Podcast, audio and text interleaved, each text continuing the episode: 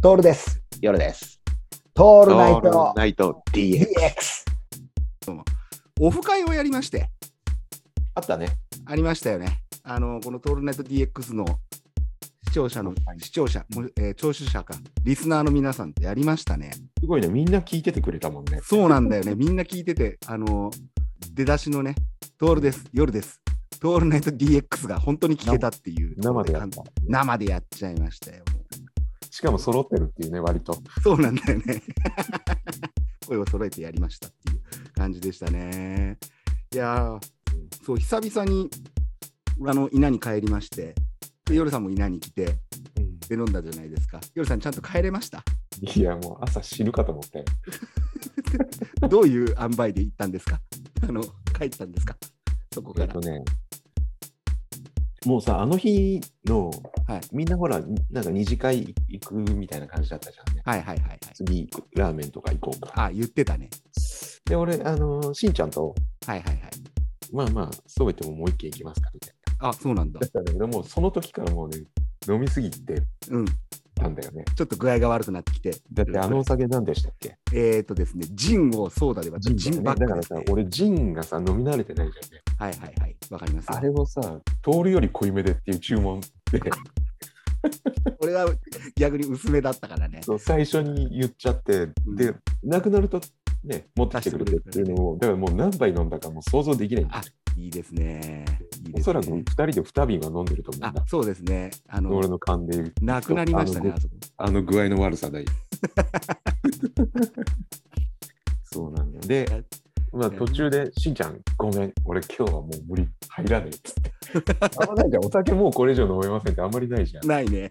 そこまで行っちゃったんだよ、おね。お。しんちゃんに、いや、夜さん、珍しいですね、初めて見ま したよ。って言われて終わるだからしんちゃん俺、しんちゃん来る1時間前からあのペースでやってんだからっつ って。そりゃそうだよね。で、死に物狂いで、あの、ね、昔ながらのはい。旅館に、旅館に泊まり。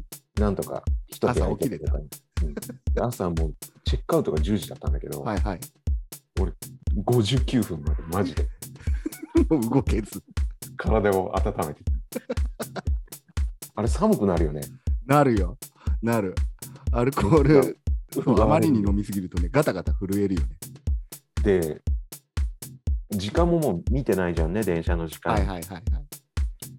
で駅なんとか死に物狂いで黄色い太陽を見ながら行ったんだけど さ、1時間待ちなんだよ。行ったばっかりでさ、うんあーあるあるだね。すげえ、田舎だあるかあらるもだうね俺、待合室ですげえ寒いなーっつって震えてますと。東の駅何もないし。何もないし、1時間ただただ俺は震えてた。震えている。 かわいそう。もう。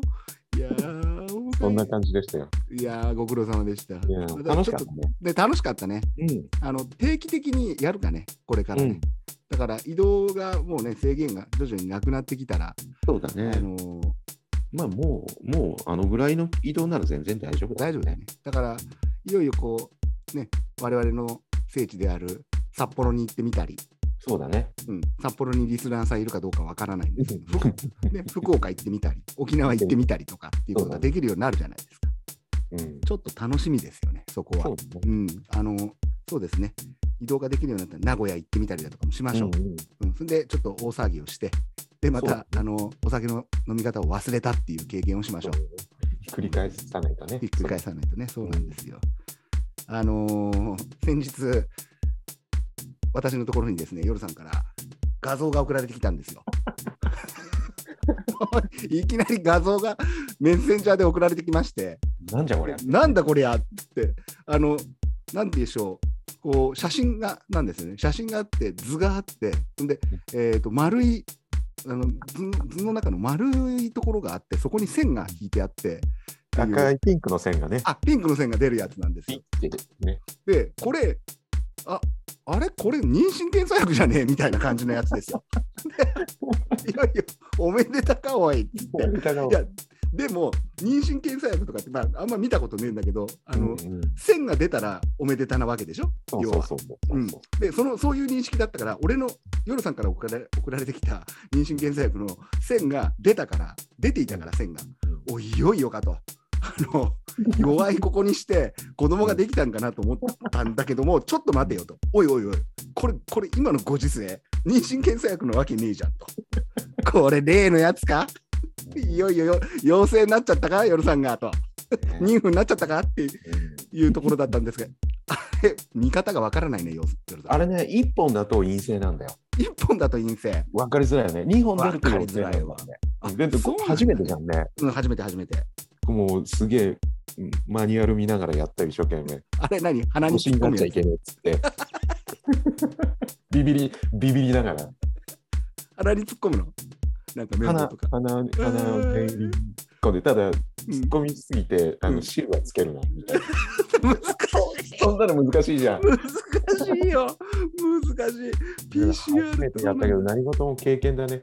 そうだねビビりながらやったけどさあ。ーまあ、なんともなかったんだけどね、なんともなかったおかげさおめでたたっまてでは大な変な目に、うん、遭いましたよ。大変な目で巻き込まれるとああいうことになるんでね。まあ、しょうがないけども。うんでもかさそうかやってた人もさ、うん悪気はないと思うんだよ。そうだねそうだでねも防げたんだよ、今回はね、実ははいね。でもそそうだこよねに対して俺はちょっとあの知り合いだからさ、あんまり悪く言うつもりはないんだけど、はいはいでもやっぱマナーってあるじゃん。ああそうだねそうそう結局、その人は自分のうん家族に出てたの。はいはいはいはいで夜さん出てたんだけど、まだあのクエスチョンだったから、はいあのそれには何も触れずに、なんとあもなくその場をね、乗り過ごそうと思ったかもしれないけ。なるほど黙ってればねそれで黙ってた時、もうさ、もうみんなもう一網打尽じゃん。あうんそうだよね あれ基本かかってる人と接したら検査なわけでしょ検査もしく15は分以上いたらやばいとか、 もうアウトじゃんそんなのそんなの仕事関係だったらもうアウトじゃんね。アウトアウトで、その、なんか様子がおかしかった次の日に、いや、すいません、実はって言われてもさ、 えーって感じだね嫌じゃんっつって俺、いやー、うんだからさ、それは黙ってるよね、当たり前だけど。いや分かるんだよ、その気持ちもね、もしだって波風立てずにさ、その場乗り切れたらさ、わざわざ大騒ぎにする必要ないじゃんね。そうだね、そうだね。うん、だけどほら、こそっと、もしかしたらやばいんで、距離取ってくださいぐらいのさ、保険は聞かせろよ、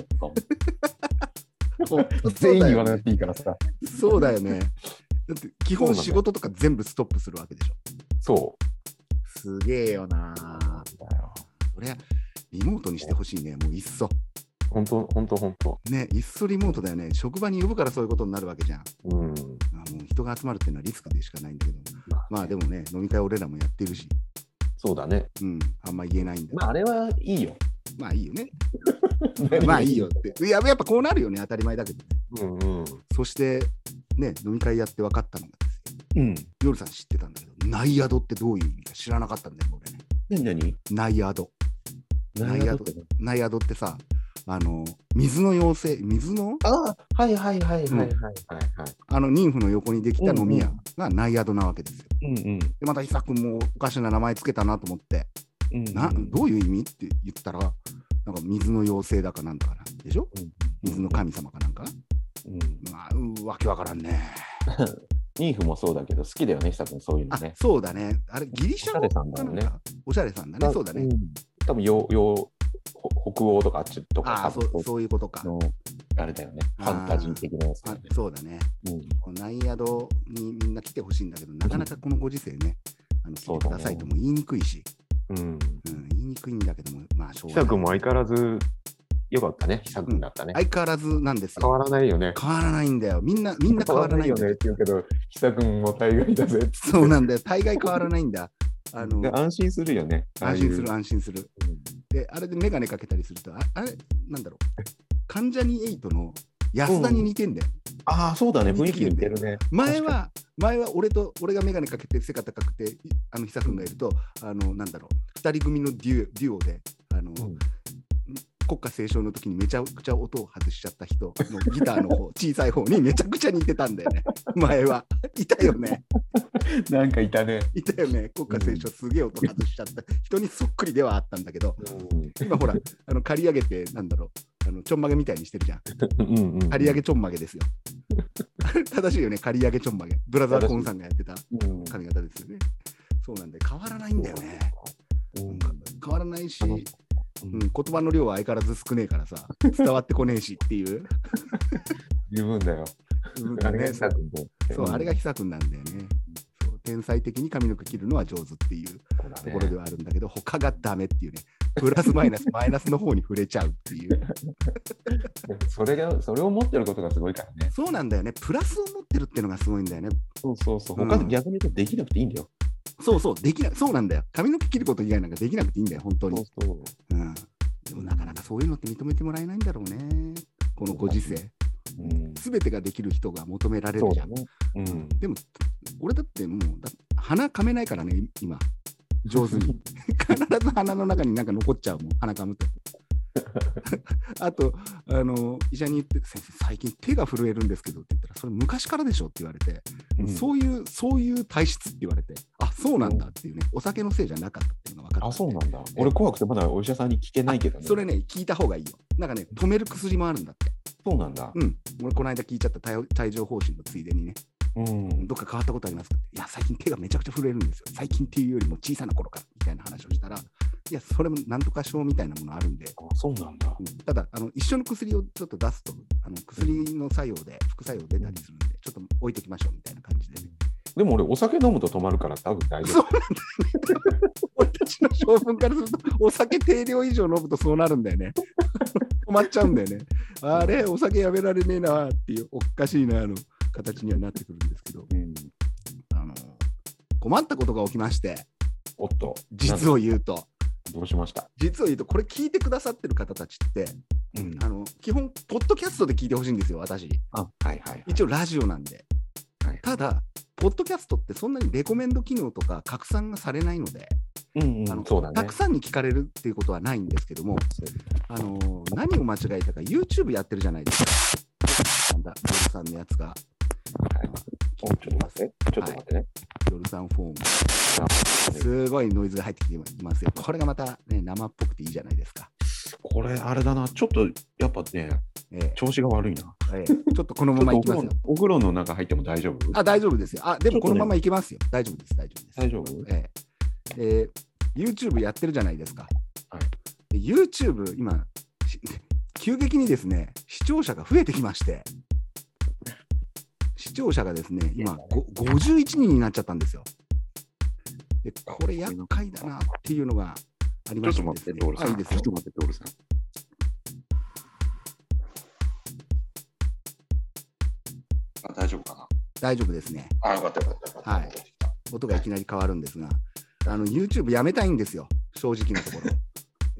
やめたいんだけど、うんうんやめられないのが今あの YouTube 聞いてくれてるコアなファンがここに来て9人ぐらい増えてるんですよねでその方たち全員女性でで35歳以上で一番,、わかるんだ。はい、一番聞いてくださってる女性がですね65歳以上の女性がこれを聞いているっていう何の目的があるんでしょうはいあのそれはあれ、それはあれだよ、健康のことばっかり言うからね。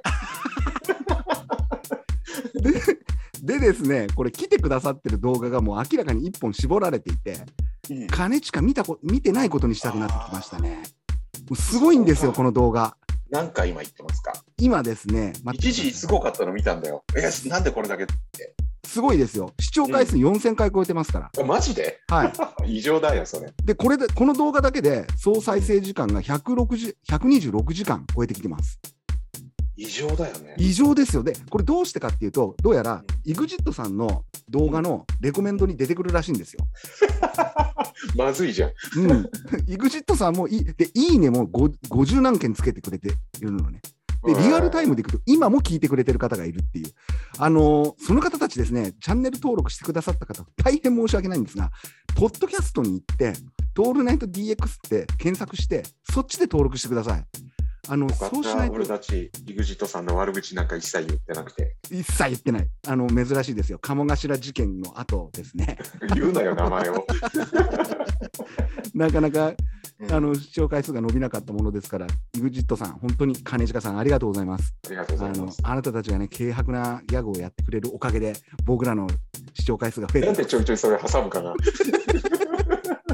だまあそこも含めてね。そうなんです。だから、俺たちディスっちゃうから、あの、うん金近さんたちのことも、グジッタさんのことも。なので、本当に、あの、これ、この動画だけ消そうと思ってます。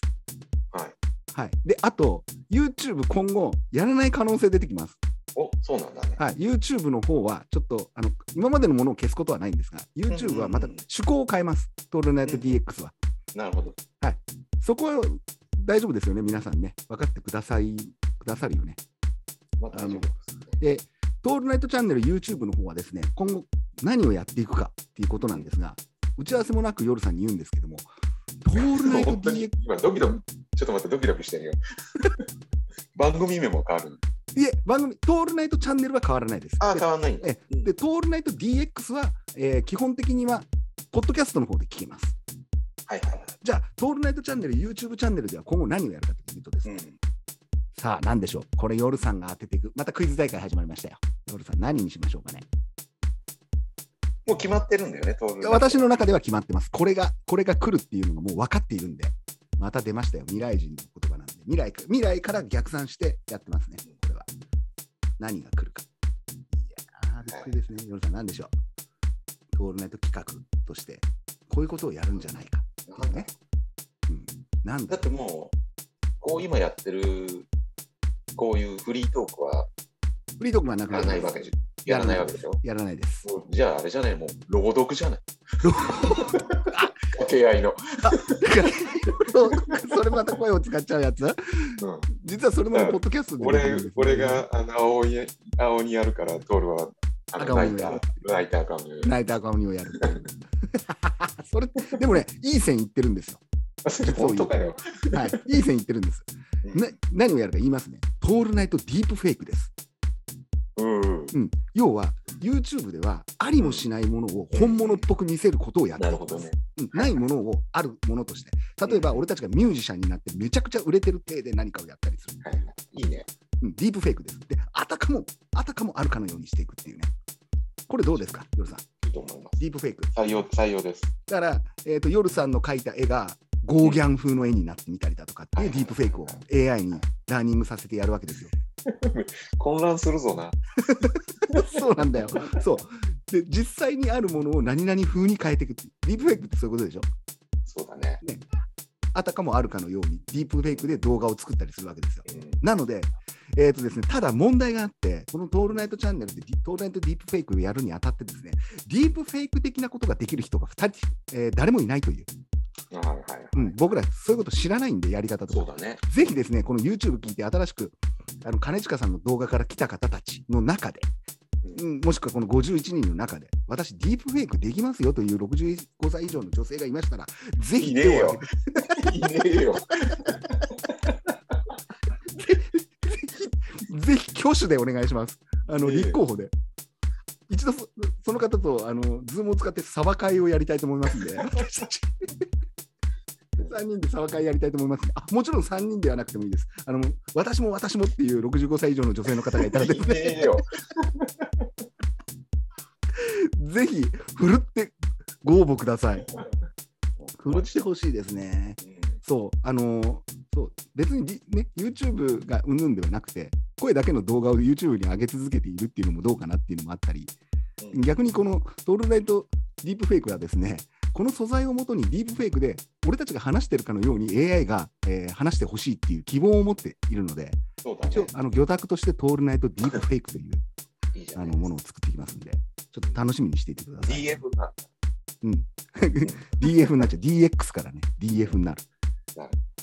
あのーかえーマスクが問題になってるじゃないですか。以前あかあ、らはいはいはいはい。マスク問題、夜さんがマスクのもみあげが気に入らねえと、うんマスクでもみあげがぐちゃぐちゃってなってるやつは、片っ端から木刀で殴りたいぐらいのことはでそこまでは言ってないけど、言ってない気にでなしるたっ。け見ちゃうんだよね。気になりましたよね。あので、つい最近ですね、必ずしもマスクは必要ないっていうことをはいはいはい厚生労働大臣さんが言ってくれたじゃ言ないい始ですか。めてますね。言い始めてますよね。うんここ問題なのは、いや、マスクつけるつけない問題じゃないんですよ。もう俺も、あの、なんだろう、建物の中中に入らずに、こう、ウォーキングするだけだったらマスクいらねえなと思って、マスクしてないんですよ。ノーマスクなんですね。うんうんもちろん、あの、批判はあるんでしょうけども、ウォーキングしてる時にはマスクいらねえだろって喋るわけでもねえしっていううんところがあるのね。で、そこはあんまり問題ではなくて、必ずしもマスクは必要ないっていう言葉に対して、ニュースでですね、こうやって書いてあるんですよ、文字でうん。必ずしもマスクは不要って書いてあるんですよ。おかしくないですか、夜さん。言葉としておかしいよね。ね、必ずしも何々ないっていう時に、うん、うん、何々ないが正しいんですよ。そうだね。あの、掛け言葉になってるじゃないですか。うん必ずこう不いう要の負はいらないよね。そう、不要の負はいらないんですよ。うん、必要ないなんですよ。でもせさ、なんでそれが、そんなことがわからないのが、ドバカだよね。あのー日本テレビの報道の制作陣のバカさ加減ってあるやん。うんあの、M スタ見てたら、ニュースで。フラッと見たら、必ずしもマスクは不要って書いてあるっていう。その程度のやつが、あの、テレビ局でいたら、そりゃちょっテとレ気ビ持見ちないよ気持ねち。悪い言葉だね。うんねえめちゃくちゃ気持ち悪い言葉でしょ。うんそりゃさ、優秀なディレクターとかはさ、みんな YouTube とかさ、もっと言ったら、あの、Netflix とか、ああいう方に行くよね。そうだね。うん。うんあの、マスク一つ取っても、マスメディアが頭が悪いなっていうことがバレてくっていうね。うん確かにね、あの、俺がラジオの方でバイトしてた頃はや、やっぱ優秀なんだよね、ディレクターとかも。めちゃくちゃ優秀で、めちゃくちゃ本読んでたりして、で本読むだけじゃなくて映画も見たりだとか、もうエンタメの、すべてのエンタメ知ってんじゃねえかみたいな、うん化け物みたいな人がうじゃうじゃいたんだよ。そうだよね。今、今どうかわかんないけど、いねえんだろうなって思うんだよね。うんうんもうそこまでできちゃう人って、ん何もこのでっかい既存メディアに行く必要ないんじゃないのって、そうだね。うん、ことになってんのかなっていうのはすごく感じるね。あの必ずしもマスクは不要って書書いて、それが普通の言葉になって、まあ、言葉なんてね、編纂どんどん変わってくから問題はないんだけども、うん気持ち悪いよね、ヨルさんね。気持ち悪いね。うん、そうやって考えるとさ平安時代の人たちがさ今来たらさ気持ち悪いんだろうね喋ってることが全然違うから、それこそあれだよ。金近先生にちゃんとそうねね金近先生にあの新しちいゃんと解説してもらわないといけない。そうだねそうだねうん。そうなんだよもうほんと金近見てねここ見てなタいイことにタイトルはパート2だから。な くなるケースって言ってんのにね。ケースってそうケースって言ってんのにこのくらいまでは YouTube に上げようかなとは思ったりする、そうだね。あのなんでその必ずしもうんぬんかんぬんも含めてうん既存のメディアに対して文句言っちゃうかっていうとうんあのそれでもいいから上手に騙してほしい部分があったりするそうだね。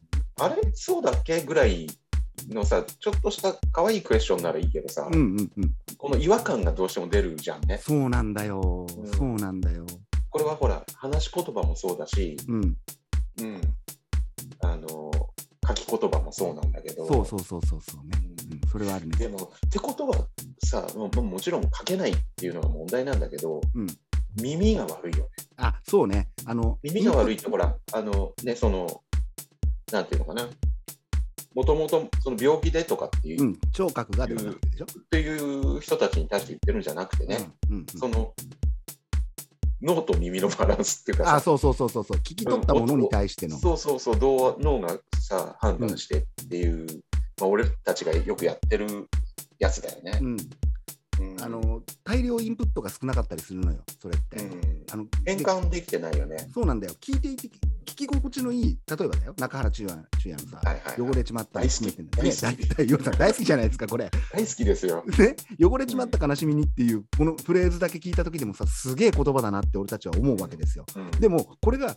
えー受容体がない人だとな何が何がなのってなっちゃうわけですよ、うんうん、でここの部分が上手であってほしいっていうのはすごく多いんだよね詩人の俺たちとしては ね。叫ぶ詩人の会としてはは本当に どうでこれ言っても叫ぶ詩人の会を知ってるわけですよい。でドリアン助川大先生のことを知っていてはいはいあの深夜のテレビで俺たちのことを導いてくれたじゃないですかダメな方向にううんん人はバカだということを教えてくれたわけですよ。うんそういうことをしてほしいんだけども、そういう意味で上手に騙してほしいんだけども、じょどうもそうじゃなくなってきてるんだよね。うんうん、必ずしもマスクは不要問題も含めて。そうだね。だから結局俺たちがやってるこの部分が一番無駄な部分だからさ、ああそうね。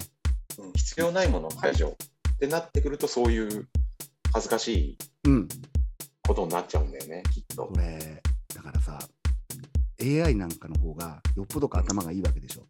うん、だからディープフェイクで俺たちのこの言葉を使ったものが本当出てきたときに、どんだけ人の悪口を言うかだよね、俺たちのディープフェイク。 悪く言うかだよね、今のそうだね競技の世の中を。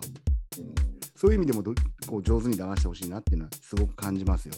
はいはい。だから言葉の量の勝負でさ、相手の持っている言葉とか経験とかっていうものを聞き取れるとかいうことができないと共感って生まれないじゃないですか。そうだね。うん、だからあのネットにこうはびこってるようなうんこうもう特にセールスコピーなんかはそうなんだけど共感言葉を使いなさいって言ってるんだけどどうにも気持ち悪い言葉が多くなってくるんだよねそうなってくるとね。うんんそうだよね。うんあのなんだろう頑張るっていうのにしても顔を張るって書いちゃったりっていうねそれ断捨離でいいんじゃないかっていう例のやつなんだけどもさねやこつですね。ううんおかしいことになって上手じゃないのよ騙し方が俺たちに対して、そうだね。うん、下手くそなんだよねそうそう。だからこそ、あの、なんていうかな、ちょっと尖ってて欲しかったりはするじゃないですか。いろいろなうんうこんう作品だとか見てもそうだですしはいはい、こう飲み会とかでね、例のお話をしたしましたとかっていうのだと、前も話したんだけど、そこに乗っかってくるかどうかっていうのも含めてさうん、うんうんちょっと尖っていたものが好きなわけですよ、我々は。そうだね。うん、ちょうどいい尖りがないかなっていうのは思うね。感じるんですよ。でも、どんどん少なくなってるよね。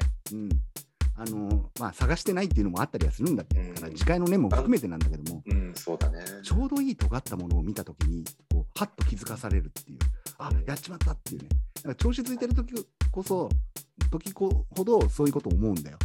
あ、やべえ、これすげえわ、本物が来ちまったっていう。だから、異常のまでの行動力を持って動く人とか見たときにさ、やべえやべえ、俺たちが脳書き言ってる場合じゃねえじゃんって。これだよね。うん、そうだうね。ん。でも、でも、それすら思わない人たちの方が多いんだよ。もうん、そういうことだよう。うね。ん。恥ずかしいとも思わないっていうう。ん。 こそういう部分では危機感はないよね。うん、そこはそうだね、そこはもう、あの、恥ずかしいをやってるんだって、恥ずかしいプレーをやってるんだなっていうのはあるし、うんそう。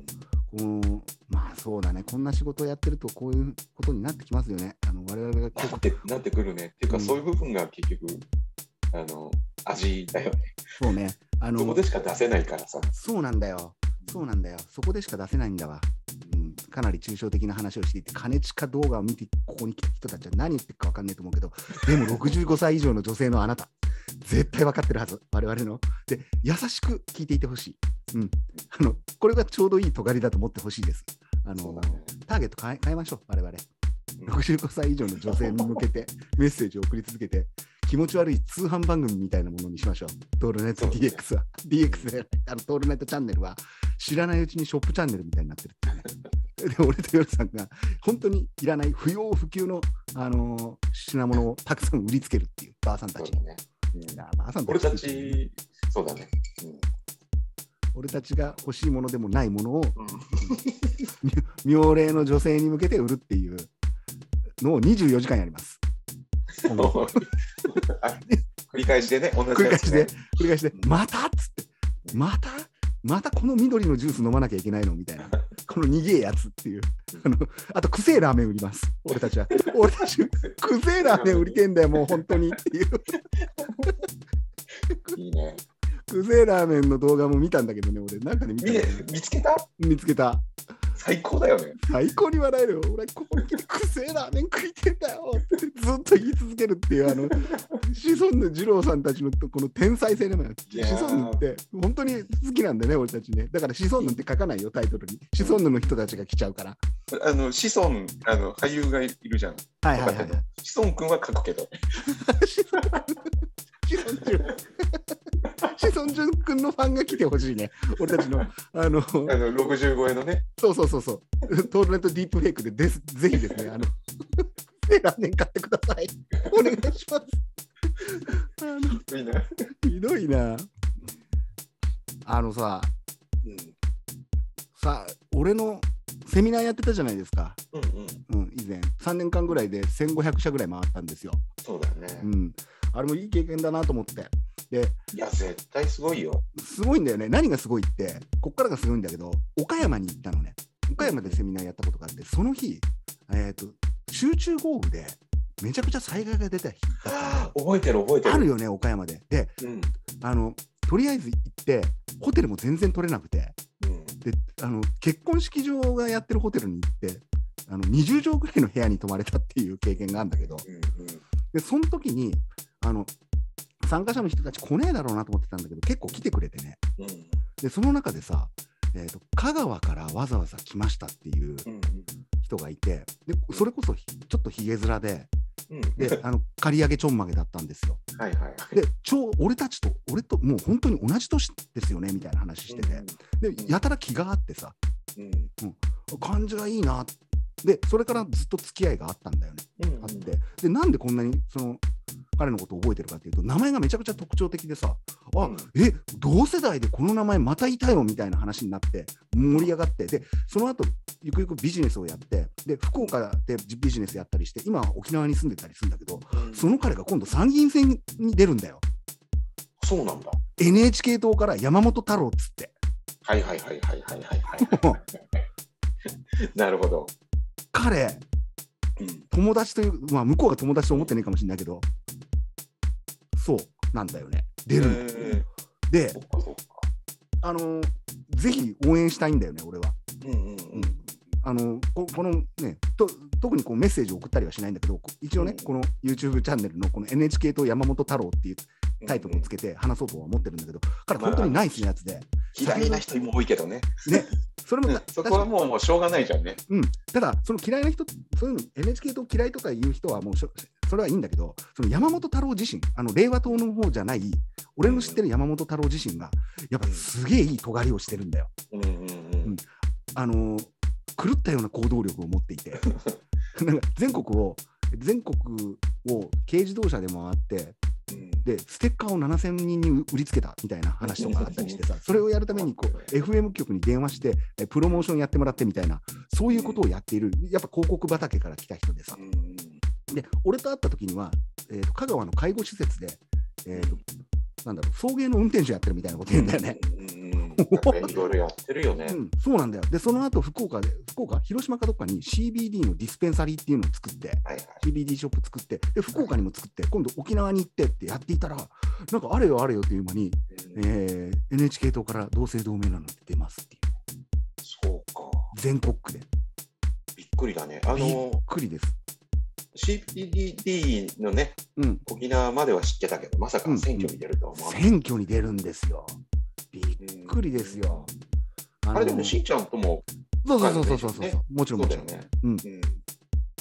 ううんんでそうかそうかぜひ応援したいところではあるんですが、な何がすごいって、彼が話してるところが、うんこう YouTube とかにも出てくるんだけど、あのね、おそらくこうなるであろう運命、こういうふうなね、表舞台にがっつがっつり出てくるやつなんだろうなとは思っていたの。うんうんで、なぜかっていうと、あのインタビューされた時に何を話すかっていうのを全部この人準備してたんじゃないかっていううんうんうんその今までのバックボーンも含めてね広告広告屋やったり介護施設で働いてみたりうんぬんかんぬんいっぱいいろいろやってるのいいろいろやってるのってこの日のためにこのそ3う人ね、ネタをね、そうそうそうそうそううんんインタビューの準備してるはずなんだよ。うん仕込んでたはずだよね。うん、このって仕い込うみ人いるよね。いるいるい本るいる当んに。めだったにいないけどね。わうんうん、たまにいた時にびっくりするよね、そうだよね。うん、なのでそう人のこと揶揄するけどね俺から見て山本太郎はすげえやつだなとう思うんんだよ、うんすげえやつなんて言ったら失礼かもしれないけどもうんあの何か変え変えてくれるんじゃないかっていうちょっとワクワク感を持ってるんだよねうんななぜかっていうとそのインタビューを準備している強さを持っているからちょっと楽しみだね。言葉を持ってる人たちってう絶対考えてるはずじゃん何か言われた時にこう答えようとかってんうんいう風な自分の中で問答してるんだよねうんうんちゃんとだから思考が深まっていくはずなのようんそうじゃんそうじゃなくてこういきなり来た言葉に対して面白いか面白くないかってその場で判断しちゃうのって多分うーんと遠浅のバカなんだろうなっていう、はいはいはいはい。どこ今日まはでそのね。 遠浅なんだよねあのバカはバカでもずっとバカなのよで遠ただ遠浅のバカの良さもあって遠浅のバカが、えー突然満潮になってあの遠水が増えると間違ってクジラとかが来ちゃう場合があるんだよねそこにね振り残されちゃゃったりするじゃん、う。そういううのもいるから厄介なのよそうだね。うん、だから、えー、久君なんかは遠浅のバカなんだけども、突然やってきたクジラをそのまま飼ってるみたいな、あそそういううそうだね、そうだね。ね、そういうところあるんだよね。まあ、あうんんあんまり人のことを悪く言って、65歳以上の今の悪口だったのいや、これは事実なんだけどもさ、これ、これだって、久君インタビュー準備してる雰囲気が何もないんだもん。うん。 何聞いても、うーんっつって、久くんあといいよって言う、すぐいいよって言っちゃいそそうそう、そうなんだよう。んそう、いいよって言っちゃうんで、いいよそうなんだよ。厄介なんだよね、そこがね。う。いいよって。さくん、この1000万するんだけどさ、うん分割でいいからさ、つったら、いいよって言いそうだもん。ああ、いいね。ああ、なるほど。逆にね。つって。うんああ、確かにね。っていう、っていう。この相づちだけで生きていけるからさ。まあ、すごいんだ才けど能ですよ、天才ですよ。そう、だからこの間会った時もさ、久君に、あの、第2部やってよっつ って、トールネット DX みたいに。 ね、第2部。そうね。それもう面白いなーっていう感じるよね聞。きたいじゃんね。聞きたいよ、聞きたい。聞きたい第2部を。うん、多分天才的で久君の相づちが聞けるよ。さくんこそディープフェイクが出て きそうな感じがするんだよねああ、そうだね。あーうんあのー、夜さんさ、うんえートールネットチャンネルがトールネットディープフェイクになるとともにですね、はいはい。これから2人でやらなくちゃいけないことが実はあるんですよ。なんでしこれは企んでいて、これは夜さんがやりたいかやりたくないかとかではないんですょねう。。うん、もうやるって決まってることがあります。はい具体的に言うとオーディションを受けます、2人で。はいはい。覚悟しておいてください。おい、何のだ よ。怖えな。夜さんにはまだ言ってないんですが、ここで正式リリースするんですけども、僕らそんななんか計画あんのかな。あるんです。あるんです。これは全部つながってますから。まあ、断る理由はないけどね。はいうん。そうなんです。僕らの今増えているリスナーの方って65歳以上の女性なんですよ。うんそこをターゲットにしたうんグループに僕ら入ります。はいオーディションを受けて そして全国の全国の健なんとなく康ランドをなんと健なく分かっちまった。康ランドを回ります。今メンバーが減ってるからね。はい。健康ランド回ります。僕らメンバーに入れて職変えなきゃ忙しくなるじゃん。忙しいよ。忙しいよ。もう本当そうよ。本当あの本当に俺ら体をかけてそこに入って入らせていただいてちゃんとやりますから。なるほあーこれうまくやれば紅白出れるんじゃないの夜さん。ついに俺たち。 まあでもまあまあまあ。まずはね健康ランド回るんで。だからちょっとそっかトらールネットチャンネルもそうね YouTube の方は出せないかな。うんうんこれちょっと楽しみにしておいおいてほしいですね。でもどうやってやれば入れるのかね2人であのグループに。ねどうやって入ろう何なんだろうね歌唱かな歌歌は歌はそんなにうまくねえし、まあまあ、メインは張らないから大丈夫。あ、そうだよね。後ろの方でわわわわだ後ろよ、のね。ちょっとリズムの方とあコーラスだいいね。あうんリズムとコーラスだよね。そうねう。んリズムとコーラス舞台、新しいね。いいね。そうか。それで入れるのか。と、あと、ちょっと毒系。どこっけでそこに君、ね、綾野浩二さんをちょっと混ぜ て。あ、いいね。あと、毒まおじさんとかね。あ、そうもうそれ、怒られるから。元気にし元気にしてたか、ババアとかって言えばいいんでしょ。まあまあつってね。うんそれもう怒楽らしみれだるなよ。。いいね。それやろうか。うんあの、いちいち、あの、いじってくっていう、お客さんを。いちい新しいち、風を起こすとしたらそれぐらいしかない。それぐらいしかないんじゃないのうん。俺たちが新しい価値をあと提供でき時折見せる。る優しさぐらいしかない。あ、そうなんだ。抱きしめてあげる。いい子いい子してあげるよね。うんばばあさんが抱きしめてやるよ、俺。 やりましょう。もう。なので、オーディション、詳しく出てきたら、あの、はい入り入りたいと思いますし、あと、これ聞いてる方で、彼らと、こう、つながりがある方がもしいたらですね、熱烈なレコメンドを送っておいてほしいんですよ。変わったやついるよっつってね。あの、すごい変わったやつがいて、51人ぐらいの YouTube チャンネルの登録者いるよっていう。 それを引き連れていくよっていうね。説得力ね。一番再生回数稼いでるのは金近見たってやつだからっていう。 どうしようもね、人のふんどしで相撲取ってるやつがいますけども、どうですって言ってほしいな、言ってほしい。うーん入れたら面白いね。うんね。そうなんだよ。そういえばさ、はいこの間、2日間連続してあった。連続だっけあれ。そうねあ。連続だね。そうだね。うん、そうだね。で、俺さ、気づいたと思うんだけど、うん。ひげをね、うん。おひげ。生やしたじゃないですか、実は。ね、切ない笑いすぎだぞ。あれ、あれもう半年かけてああなったんだよ。逆に言うと半年かけでもあれしかならなかった。だ。頑張ったね。なんか頑さ、だよ相当頑張ったけど、あのまばらなあれじゃん。だからさ、サバンナみたいになってたよね。そうなんだよ。草原になってないんだよ。昔からなんだけど、そのどうなん ?10 年周期ぐらいで俺伸ばしたくなるな。あ、ヒゲをうん本当はヒゲって俺たち割といらない、いらないです。いらないし、そんなに生えないし、綺麗に、あの、うん。あんな感じで。うんうんうんだから、普段ヒゲは邪魔なものなんだけど、はいなんかね、俺昔から10年に一度ぐらい、うん。なんかのタイミングでスイッチが入って、あ、ちょっとヒゲやろうって思っちゃうんだよ ね。で、前回はうん。ちょっと未遂だったんだよ。もうああなるのがもう分かったんはいはいで、うん。あのー、1週間か2週間ぐらいでもう諦めた。そのスイおッお、チそうがな入んっただんだけ。ど、ううんんうんうんあ、これまた汚くなるやつだなっつって。うん。で今回 はあれから10年経ちましたね。はい、あれから10年経ちました。で、ちょうどマスクもしてますと。はい、大丈夫じゃないですか。そんな大丈夫です。あ、そうですね。自分さえ我慢できれば。うんそうそうそう。絶好のタイミングですよ。よ。うんでもしかしたらサバンナにならないかもしれない。あれから10年経って。いやなんだったっけこういろんな、いろんそうなねことを思ってで、あの次にトールに会う時にはちょっとびっくりさせようっつって。おー最後に会ったのが、うん去年のほら、冬、あ、そうだね4。月ぐらいだっけうん。あの直後から伸ばした の、なんとしたって。誰にも言わずに。なるほど。もう、ででこの間あったわけですあよ。ったわでけですもよあの結果、サバンナはサバンナだっサバサバンナヒゲダンディズムでしたね。たしそうなんだよ。アンオフィシャルヒゲあダン面ディ白いズムなんだよね。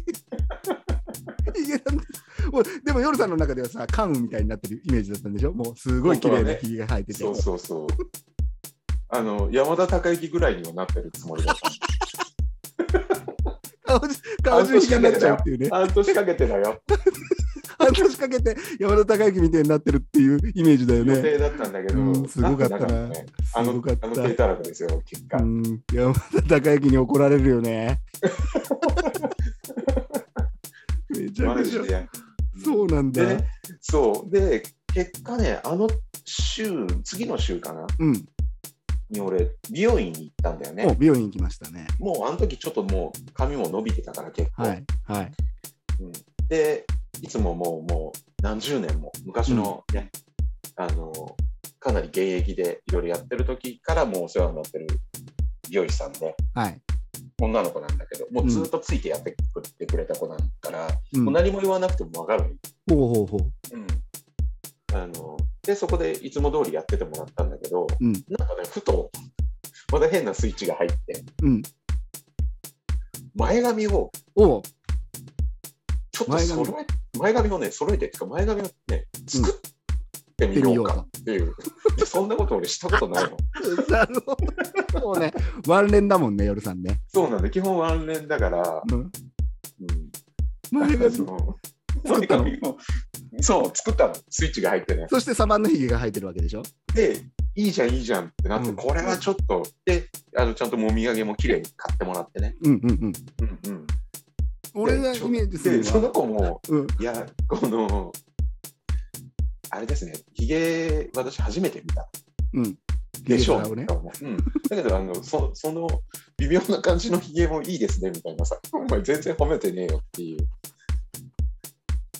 感じだったね前髪できちゃったから。俺ので中では。前でそううんそう、で前髪作っちゃったから、うんうんこんなもんかなと思って俺家帰って、うんまじまじ見たんだけど、うん割と前髪作るとね、うん動画になるんだよあ、動画になりました。あの可愛い系になっちゃった のよ。可愛くなっちゃ ったの。なのに、うん、なのにサバンナなの。イメージだとねもう、もうあれですよ、夜さんがあのひげ生やして前髪作ってると、イヤミンみたいな感じになってんじゃないかな。パツあっこまでパツンではないんだけど、えね。ーってやってそう。か、でっかちゃんかな。老あ眼でいくと。そうかそううかん。気づいちゃった、気づいちゃった、わーいわーいなわけですよ。 それではないね。ね。うんそれでもうあのちょっと可愛くなりすぎちゃって。うん前髪作った。でうん、そうなんだよ。そしたらあまりにもそのバランスが悪すぎて。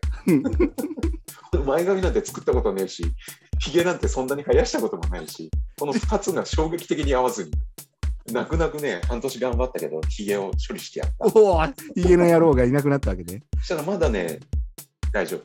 前ただどっちかと前前いうとかわかわいい方に行っちゃってる。前がレッカちゃんになったわけね。そう。だから名残惜しいから、ちょっと顎だけは、うん、今、リボクを目指して、顎だけは残して、今、顎だけは残してる。結果ね、繋がらなかったね、今回も。やっちゃったね。お土産から顎へ繋げる作戦は失敗したね。顎につなげる。繋げる。繋がんねえよ。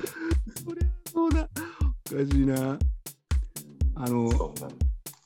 そう、今出た話でさ、うん、リボク誰がやる決まっヨルたさんのんだっ中けで。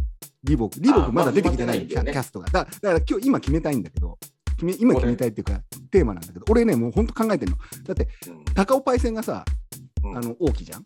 うんで、今度、標高がさ、うん豊川悦司でしょ。もう、もう、ドハマりじゃないですか。いや、すごいと思うよ。ね。うん。じゃあ、出てきてないのはリボクなんです。で、将軍君が、あれでしょ玉木宏あ、しあそっかそっか。玉木宏。うんその辺までは出てきてるわけじゃんうん。誰だろうねってリボク。俺ね、実はね、すげえ候補がいるんですよ。いるんだ。いるんですよ。ヨルさんの中でリボク誰じゃあ、キャストだ。誰だろうな。うん誰だろうね。っていうか、その、もう、想像つかないんだよね。うん。うん。アニメの方はね、こそうだねう、動いてるリボクを見たりしてるじゃないですか。そうだね。大体キャスティング合ってるんですよ。あの、俺一人はこの間二人で話した時にディスったけどね、それはダメだよっつって徹これだけはまあね徹はいいいいいいと思うよと言ったんだけど、俺はちょっとね彼女に対してだけはまあこれは多分ねみんな思 ってる俺だけじゃないと思俺もう言わないよ。もううそこ言はわないよ触れないよ彼女ってそんないないからね、うん。うんそうあこれ以上アンチ作ってもしょうがないからね、我々そうそうそうそうリボクですよ。だから、リボク難しいなリボク難しいんですよ。もうもうもう、だって、好き好きだからこそうねん、ほぼ主人公じゃん。うん、うん。で、だから、あとはリボクと宝剣ですよ。そうだねうん。宝剣誰がやるのっていうさ。冒険も気になるねうん。宝剣な、ウカチがいいんじゃねえかと思ったんだけど、ウカチもう出てるんだよ、第一作目に。うんうんうん出てる出てる。ね、出てるじゃん。かぶっちゃうね。かぶっちゃうもったいないね。うんじゃあ誰だもう宝剣の方から考えると、リボクが浮かぶんじゃないか説があって、うん、なるほど。要は、王毅と戦うわけじゃないですか。うんうん。大沢たかお対何々ってなった時に、誰なんだろうねで宝剣の嫌な感じを出すって言ったら、うん俺一個あったのが「古老の地パート2」で出てきた鈴木亮平めちゃくちゃ怖いんだよああ。鈴木亮平でいいんじゃねえかっていうはとははいはいはいうん合うね。顔にめちゃくちゃ傷をつけてあ悪くはない、悪くない。うんうんうん。のもう「古老の地2」見た時にうん怖えのなんのうん亮平がやってるヤクザ、うんめちゃくちゃなことするんだもんいい役者だよね。いい役者だからたださ、髪 髪型ががちょっと不安だけど。髪型はもうカツラかぶるんですよ 宝剣なんででここが宝剣がちょっと決まりつつあるかなっていうねうんうんところなんですね。で高尾パイセンと戦えるのは良平かなっていううん、なるほどね。ところなんでね。そうだね。じゃあどうするかって言った時に、じゃあリボクね、まず1個目があるんですよ。1個目が。リボク困ったな。うんリボク、リボクって年はどのくらいなのかね結構上だよね。ああ、見えて。でも、20後半かな。あ、本当そうなってくると、小栗旬っていうのがいるんですよ。ええ ー。ほらねこれ言われると思った今えー小栗旬ではないんだ。だからこれ候補を出してるわけだからさ。そうだね。候補うん出してるそわんけなだからにすぐ否定するんじゃんね。そうそうそうそうそうだねうんまあまあまあまあまあ、今、ノリに乗ってる役者として、確かにね。背格好でもいけるんじゃないかっていうんだけど、そうなんだよなるほど俺もそうやって出たんだよね。まあ、候補としてキャスティングしたらさ、あ、小栗旬いいかなと思ったんだけど、いや、違うなってなるんだよ、今みたいに。うん違うな、じゃあ誰かなって、もう、ほんとさ、変な話、物語の主人公じゃん。はい主人公は真かもしれないけど、ちょっと真が残念だったりする場合もあるから、ある ね。うんこれさ、李牧誰でしょうってなると、そう、小栗旬違うんですよ。そうじゃあ、もうちょっと上げていくと、例えば松坂桃李とかね。これも違うんですよ。格格があるんですよ、役者の格が。うんうん、もうちょっと格が上上というかねもう何回も主役をやってるようなって考えてくると一個あったのが唐沢俊明あ全然反応しないねはいはいはいはいはいはい。で言あっあ、たらはいはいはい。で言ったら、江口洋介とか出てくるんですよ。リボック。あ、全然ピンときてい。ないね。いやいやいや、うん。俺はね、こうやっ悪てくはないよ。悪くはないけど。うん毎日ちょっ俺と若い方がいいかな。もっともうちょ若っいと方が若いいい。方がいいかな。これね、じゃあそうなってくると、もうんうこの人しかいないなっていうのが出てくるんだよ。こうやって潰していくと。うん。もう結論言うね、リボックはね、福山雅治ですよ。正解。正解が出ちゃって正る。解。はい、もう正解です。でしょ正解です。正解でしょはい、もう 福大正山解雅です。治です いよ。や、もうまだいらねえから。韓国間を明日までに落としますそようかっ。てい。そううか。ほいらや、、しゃくれちゃってるじゃん。福山雅治の真似をするそうか松村邦弘の真似だから。しゃくれちゃってるからね。福山雅治ですって。もうもう目が、目が浮かぶからね。でもリボックよくないリボクいいよ。もう他考えられないわ。ほらね、うんあ、俺珍しいよ、それは。すぐ即答でいい。うんうんうん。ドストライク来たよね。いいいいいい。もう俺年齢のことはこの際どうでもいいよ。どうでもいいよねだからそそこなんだよね。うん。その合う合わないってさ、勝手な俺たちのイメージでさ。うん。これ決まっちゃったよ。だから高尾焙煎と対峙しても全然いけいちゃうや。ー、いいね。悪い雰囲気も出せるし、うんうんうん。うん影のある部分も出せるって言ったら、出せるもうリボックは出せるリボックは福山雅ああ、福山だったか。治でしょ。そうなんだよ。もっと若い福役者で考えててさ、そうか、そうか。山雅治違うんだよ。うんうんうん。うん、もう、やっぱり俺らも好きだね。福山雅治のことがね。だから好きだね。あうあん。ああ、なキャるスほティンどグ。会議ですよ。え、じゃあもう全然、坂本龍馬先生より、全然俺はいいと思うよ。ほらね、ストライクでしょうん。そうなんだよ。こうやって出していくとね、わかる。リボックが福山雅治で、鈴木亮平が宝剣。いいと思います。来ましたね。これ本当にそうなったら面白いよね。面白いね。俺たちの方が先に喋ってっからさ。うんうん。これ本当に俺たちが未来人だっていうのをさ、証明できるじゃん。俺は驚いたんだけどね。 俺は遅れてきた未来人だよ。 いいよ。驚いちゃったよ。そうでしょだから俺たちが健康ランドを回るのもあながち嘘じゃないんだよ。嘘じゃないし、確定的な未来で来るかもしれないんだよね。うん最近さはい、あの、魚づいてるんだよね。まあまあまあ最近じゃなくてもずっと魚づいてんだけど、うん。魚のおろし方動画を見て、魚アジ買ってきておろしたりしてる。いいね。やってるよ、俺さん、そういうこ尖とって。るね。尖ってるでしょめちゃくちゃ尖ってるでしょうん魚動画を見ながらやっているので、バックチップを足元にばらまいて。どうしようもねえよ、俺。バ バグチップを踏みつけて、うん。あの、魚をおろしてるんですよ。うん。で、徐々に上手になってくるんだよね、よくしたもので。うん。ただ気づいたことがあって、魚をおろすのはいいんだけど、うんどうも、俺の包丁切れねえんだよ。切れねえから、今度何やったかっていうと、あの、楽天で砥石買って、今、包丁研いでる。いいね。正しいね。めっちゃ楽しいよ。うん。夜さん包丁研いだ方がいいなんだったら送って俺のところに研いであげるからマジで。 めっすごいちなゃ楽しい研いとあの研ぐと要はうん切れるようになるのよ包丁がうんうんうん。で俺が見てる動画だとその切れるようになったのを試すときにサランラップをラップを引いてそれが切れるようになるかどうかっていうのを見てくれって言うんだよね、うん。そそれやり始めたらさなんかいっぱい研ぎたくなってるいいね。うんいっぱいもうあの夢中になれるのようん。ずっとずっと研いでるだけだからさうんうん。であのラジオ聞きながら研いでる からさこうこう片手間なんだけどもでも本当に切れるようになったりすると楽しいね、うん。うん、あのぜひ皆さんですね今後趣味とするのであれば包丁研ぎ趣味にされるといいと思います あとですねそうなんですよこれ聞いてらっしゃる方で65歳以上の女性の方がですね家にあるとあの包丁が切れねえなって言って送ってくれ。 ぜひ送ってください。ほら、これ、俺、ほら、ヨルさん笑ってるけど、俺たちがトールナイトディープフェイクでやるとき、包丁売れるからね。そうか。うん。う俺たちが売った包丁はどうなるかっていうと、研ぐからね、切れなくなったら。あと、なんなら、あの、鍛冶屋からやるから。そう、包丁 切る刃物を鍛えるところからやるからね、トンテンカン、トンテンカンっつってうんやりますよ。よヨルさんが不意号を吹いて、やります、ややりりまますよす、やります。もう、そこは、あの、銃刀法に引っかからない程度の包丁を作っていきますんで、鍛錬をし繰り返すからそうね。、そう、あの、鍛えていくわけです。鉄を。いやーだからねそれ。はあれあれだよね、つわめしからお送りするよね。あそうです、そうです。三条燕市から、あの、お送りしますんでは。で、なおかつ、楽と研ぎ師もいますんで、うんあの、研ぐ集団がいるんだよね、実を言うとね、こういうの、やる人たちがいて、研ぐだけの専門の会社があるのよ。うんうんうんそこ、ちょっと行きてえなって思うね。うんうんあの、魚をおろすのはもうどうでもよくなってきちゃって、実を言う と。そうなる、結局そうなる よね。包丁研ぐのが楽しくなってきちゃってんだよ。で、あの、包丁ってあんまり研ぎすぎちゃよくないんだよね、薄くなってくるから。言うよね。う。ん、ででも包丁ちょっと欲しいなっていうのがあって、今うん真剣に出刃包丁と柳包丁買おうかなって思ってるうん。使い道がわからないけど。確かにね。だからさ、包丁研ぐバイトとかねえかなって、今探してはいるんだけど、ういいよね、行って。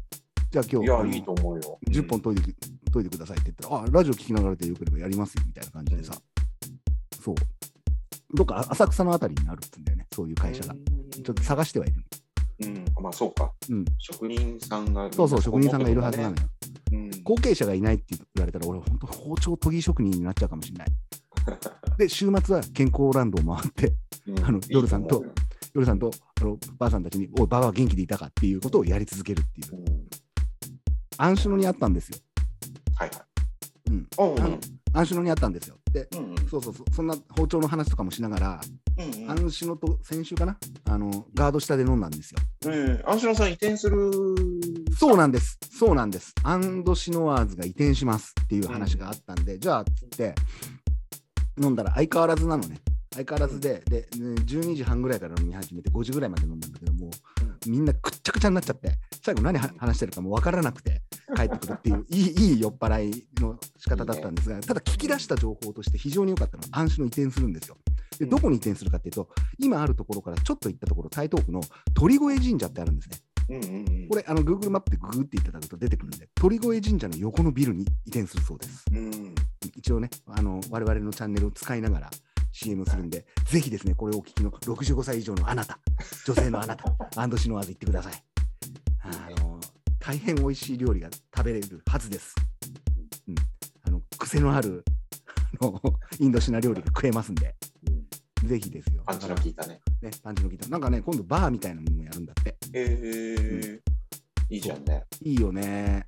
そう、そこで問題になるのがさ、そういいうのやると、うん。食べログ問題なんですよ。それは一番合わないもんね。そうなの。食べログはない方がいいんですよ。うん。邪魔じゃないですか、あのサービス。だからさ、そうなんだよな。あれが、いいとこもあるじゃん。あれで儲かってるぜっていうとこもあるけど、うんうん。いい迷惑の店もね、そうなんだよ。あの、お実客はあさるっんのて、いうことを、あの、ユーザー側も知った方がいいよね。そうなんだよ。うん。あの、んいちいち突っかかってくること言うやつがいるわけ。うんうんう。ん。お前、お前、要はさ、食べ物食いに来てるやつらなんだよ。それって。 そうだね。うん。うんた食べログってよく言ったもので食べ物のやつだから俺からするとその前から言う行列してまで食いたくないっていうのはさ自分の欲を見せつけてるわけじゃんうん勃起したチンコであの風俗店の前に並んでるような感じがするのよっていうことはよく言ってんじゃん飲み飲み会いでますね。これ65歳以上のあなたにはねたまんないワードだと思うんですよ 本当にそうなんですよ怒ってるよ。でしょうんはいだから食べログなんていうものを露骨に見せられるのはちょっと嫌なちょっと嫌だなうんん人が作ったものに対して文句言うまあもう行かなきゃいいじゃんもううんう行んかなきゃいいじゃん。文句が書けるっていうのがさ、もちろんプラスなレビューもつくんだけど、なんかあれははいさ、わかんないんだけど、何よよかれと思ってやってるのか、自己顕示欲なのかって言ったらあれも自己顕示欲でしょ。ょ。うん、ん自己顕示承認欲求の塊だよね。俺みあてれえな、その下の超えた王人間様は級に超えたグルメッチは、うんこの店はダメだぜっていう、そうそうそうそう。ミミシェランを気取ってるんそうう。そうそうそうそう。クソ気持ち悪いじゃんっそうお前ミシュランのタイヤのビバンダムかみたいなね、ていう。ああいううんモリモリしたデブが来るわけですよ。 もう俺らも人のこと言えないんだけども。うんでもそうなんですよ。それがすごく嫌なんですよ。た食べログはないでほしいんですよ。うんうん、あのーいい雰囲気でやってるのに食べログにそういうこと書かれたりあと Google マップもそうねうんなんか提供が遅いだのなんだのってそういうやつはそういう店に行けやっていう、そうだね。うん、じゃないと、気をつけないとさ、まあ、でもさ、食べログ逆に言うとそういうやつらはさ、うんファミレス行ってもやってるぜ。あ、そうなんだよ。 うん、ファミレスの味の多分批判とかもしちゃうよ。そうなんだよ。怖いな。同じ感覚で。うん。でグルメ、グルメ詳しいですね、なんとかさんって言われて、越に行ってるわけですよ。きっと。あー気持ち悪いね。気持ち悪いな。いやでも、まあ、し しょうがないけどね。うん、安心のがだから食べログにの乗らないことうをんそれは避けて通れないか。あーまあでも会員制ににすればいいだけの話だからね、ああ、そうか、そうか、んそうだ会員制ね。にすれば十分そこで回っていくからさ。うんうんだからなななんであいつらとお話ししてると楽しいかなっていうのって、うん民主主義じゃないんだよね、彼らがやってうる。ん全然民主主義じゃない、独裁国家なのよ。 そうだね。ううんん、すごい。独善的じゃん,、うんうん。閉鎖された環境の中でやっていて、でうんあのそれがまたいいんだよね。そうだね。うん、結局、尖るアイデアは民主主義っていうのは出てこないのよ。うんうん、だってみんなのいいな、いいね、いいねで言っていくと、なんか生徒会活動みたいになっちゃってさ、うんうんう。ん結局そこがなななんとなくなっちゃうのよ。なっちゃうね。面白いとかっていうものが存在しなくなるじゃん。うんもうだから、そうなんだよな。尖るアイデアを出すために、わざとこう、なんていうかな、こ引きこもるって言ったら変だけどもね、自分の中にこもっていった方がいいんじゃないかなっていう、そうだねめ。ちゃくちゃ感じるんだよね。じゃないそうい、とううんうん本当にレビューサイトで点数をもらうための行動になっていくわけじゃん。だから今みんなそうなるじゃん。うん、うんあの要はさ俺これやっていくとやべえなと思うのはそこでの競い合いになるじゃんライバルと。うんうん例えばあのなんて言うんだろうトイレが綺麗とかもまあもうこれはもう絶対綺麗な方がいいいいし綺麗なことが大前提なんだけどうん見つけ出したらキリがないじゃんそういうところって。そうだね。うん、窓窓の3にこう埃がついてるとかも含めてうん、もう無菌状態にしていかなくちゃいけないのようんうん。ももうプラスチック食ってるような雰囲気にしていかなくちゃいけないそうだね。うん、だから、レビューサイトで、レビューた、逆に言うと、レビューサイトの使い方なんでね、なくなることはないと思うから、尖るアイデアを欲しければ、レビューサイトってめちゃくちゃ悪く言われてるところに行くっていうのも一つの手だよ ね。どういいと思食べログ1.9とかさ。う。うん 最悪に低いね。 もうなんなら点つけんなよって話そうななんだよ。でも逆に言うとだよ。ボロカスに書かれてるってことは、ボロカスに書かれてるや書くやつも言ってるってことなんだよね。まあ実際そういうことだよね。でしょボロカスに書くために言ってるわけでしょ。うん。書きに行ってるよね。だから結果、食べログとかにも載っていないような、すごい口コミなしってところが一番やばくないうん。これでいうんうん。でも逆にそうか言うと変な客も来てないからいいのか。うん。うん。なんかみんなさ、そのグルメ気取りになってくるからさ、怖い。いのよ。そうだね。最近流行ってるのは、その、なんだろう、酒場を語るって、俺たちもやっちゃうんだけどさ、酒場を語る系のやつ多いんだあー。はよね。いはいはいはいここの酒場に行きましたとか、せんべろで飲んでますとか、せんべろとかっていう言葉がさ、ちょっと嫌でさ、なあーはい貧乏ったらしくないうんうんせんべろって。いかに安く飲めるかっていうことでしょ。だったら家で飲んでるよっていうさ、外に出てんだったらさ、スナックのママさんが言ったいいねで払ってこいよっていうね、いくら取られてるか分かんないからさ、5万とか置いてきちゃうんだけど、その方が俺は粋な飲み方だなって思っている派だからね。うんだから、だから俺たち65歳以上の女性に人気があるのかな。どうだろう、夜さん。あそれはあながち、もしかしたら感じ取ってくれたのかもしうん、れない。もう本当、俺らはそういう優しい女性のために話そう。いろいろ。うん今後ね。今後ね。もうターゲットを変えた。若いやつら。だって、だ大体からして若いやつら聞いてねえもん、これ。本当に聞いてねえ。聞いてねえから若いやつの悪口なんかガンガン言っても全然大丈夫。ただ、鴨頭の悪口だけは気をつけた方がいいね。ああ粘着されるから。ああこれは気をつけた方がいい。あの、悪口じゃないんだけ悪口じゃないのよ。批評、批評だから。クリティカルだからそうそうそう僕らは。クリティカル、クリティカルマインドを持ってますから。ど。そうだあのさ、2軒目どうするっていう番組知ってるかな ?TOKIO の、TOKIO の松岡と大大吉先生がうんうん。飲みに行ってゲストを招見いてた、ことはないけど、なんとなく分かった。なんとなくわかる。うんすうごんく、すごくいい感じなのよ。で、何が一番いい感じかって、一番の神回は大吉先生がすげえ酔っ払ってくちゃくちゃになっちゃったっていう回に。それはすごいね。すごいんだよ。あの人、酒強いよもんね、基本的うにん、ね。酒も好きだね。でうん松岡どうやら、門中のヴァンパイアとかで飲んでるっつって。マジで 俺たちの聖地、門中のヴァンパイアで飲んでたりするあの、だってもう、あの、ね、う俺たちがよく行く、ホルモン屋のちょっと先じゃん。そうあ、そう違そううな。向こう側だ。向こう側、道向こう側。。うん、富岡八幡の方の道なんだけど道向こ、う永代通り沿いなんだけどね。来て飲んでるとか言って言ってから俺らのホルモン屋にも行ってる可能性もあるわけよ。あるねで。ねその番組のコーナーの中でおつまみさんって言って酒飲みの、えー編集者3人がいろいろ紹介するのねお店の紹介するんだけど1人あの大外れがいてうん。泉あさとの娘が出てくるんだけどうん。まだ若いんだようん。うん。若くてよよ俺からするとまだちょっと酒を語るには早くないみたいな。うん。が、この間言ってたのが、マスカルポーネいぶりがっこがこの店では美味しいですっていうことを言ううの。ん。マスカルポーネいぶりがっこ。よりさん、イメージできます要は、チーズにつけたいぶりがっこなわけよ。うん。うん。でその説明が大事じゃん。うん。うん。うん。何が始まったかっていうと、マスカルポーネとはっていうところから始めちゃったんだよね。なるほど。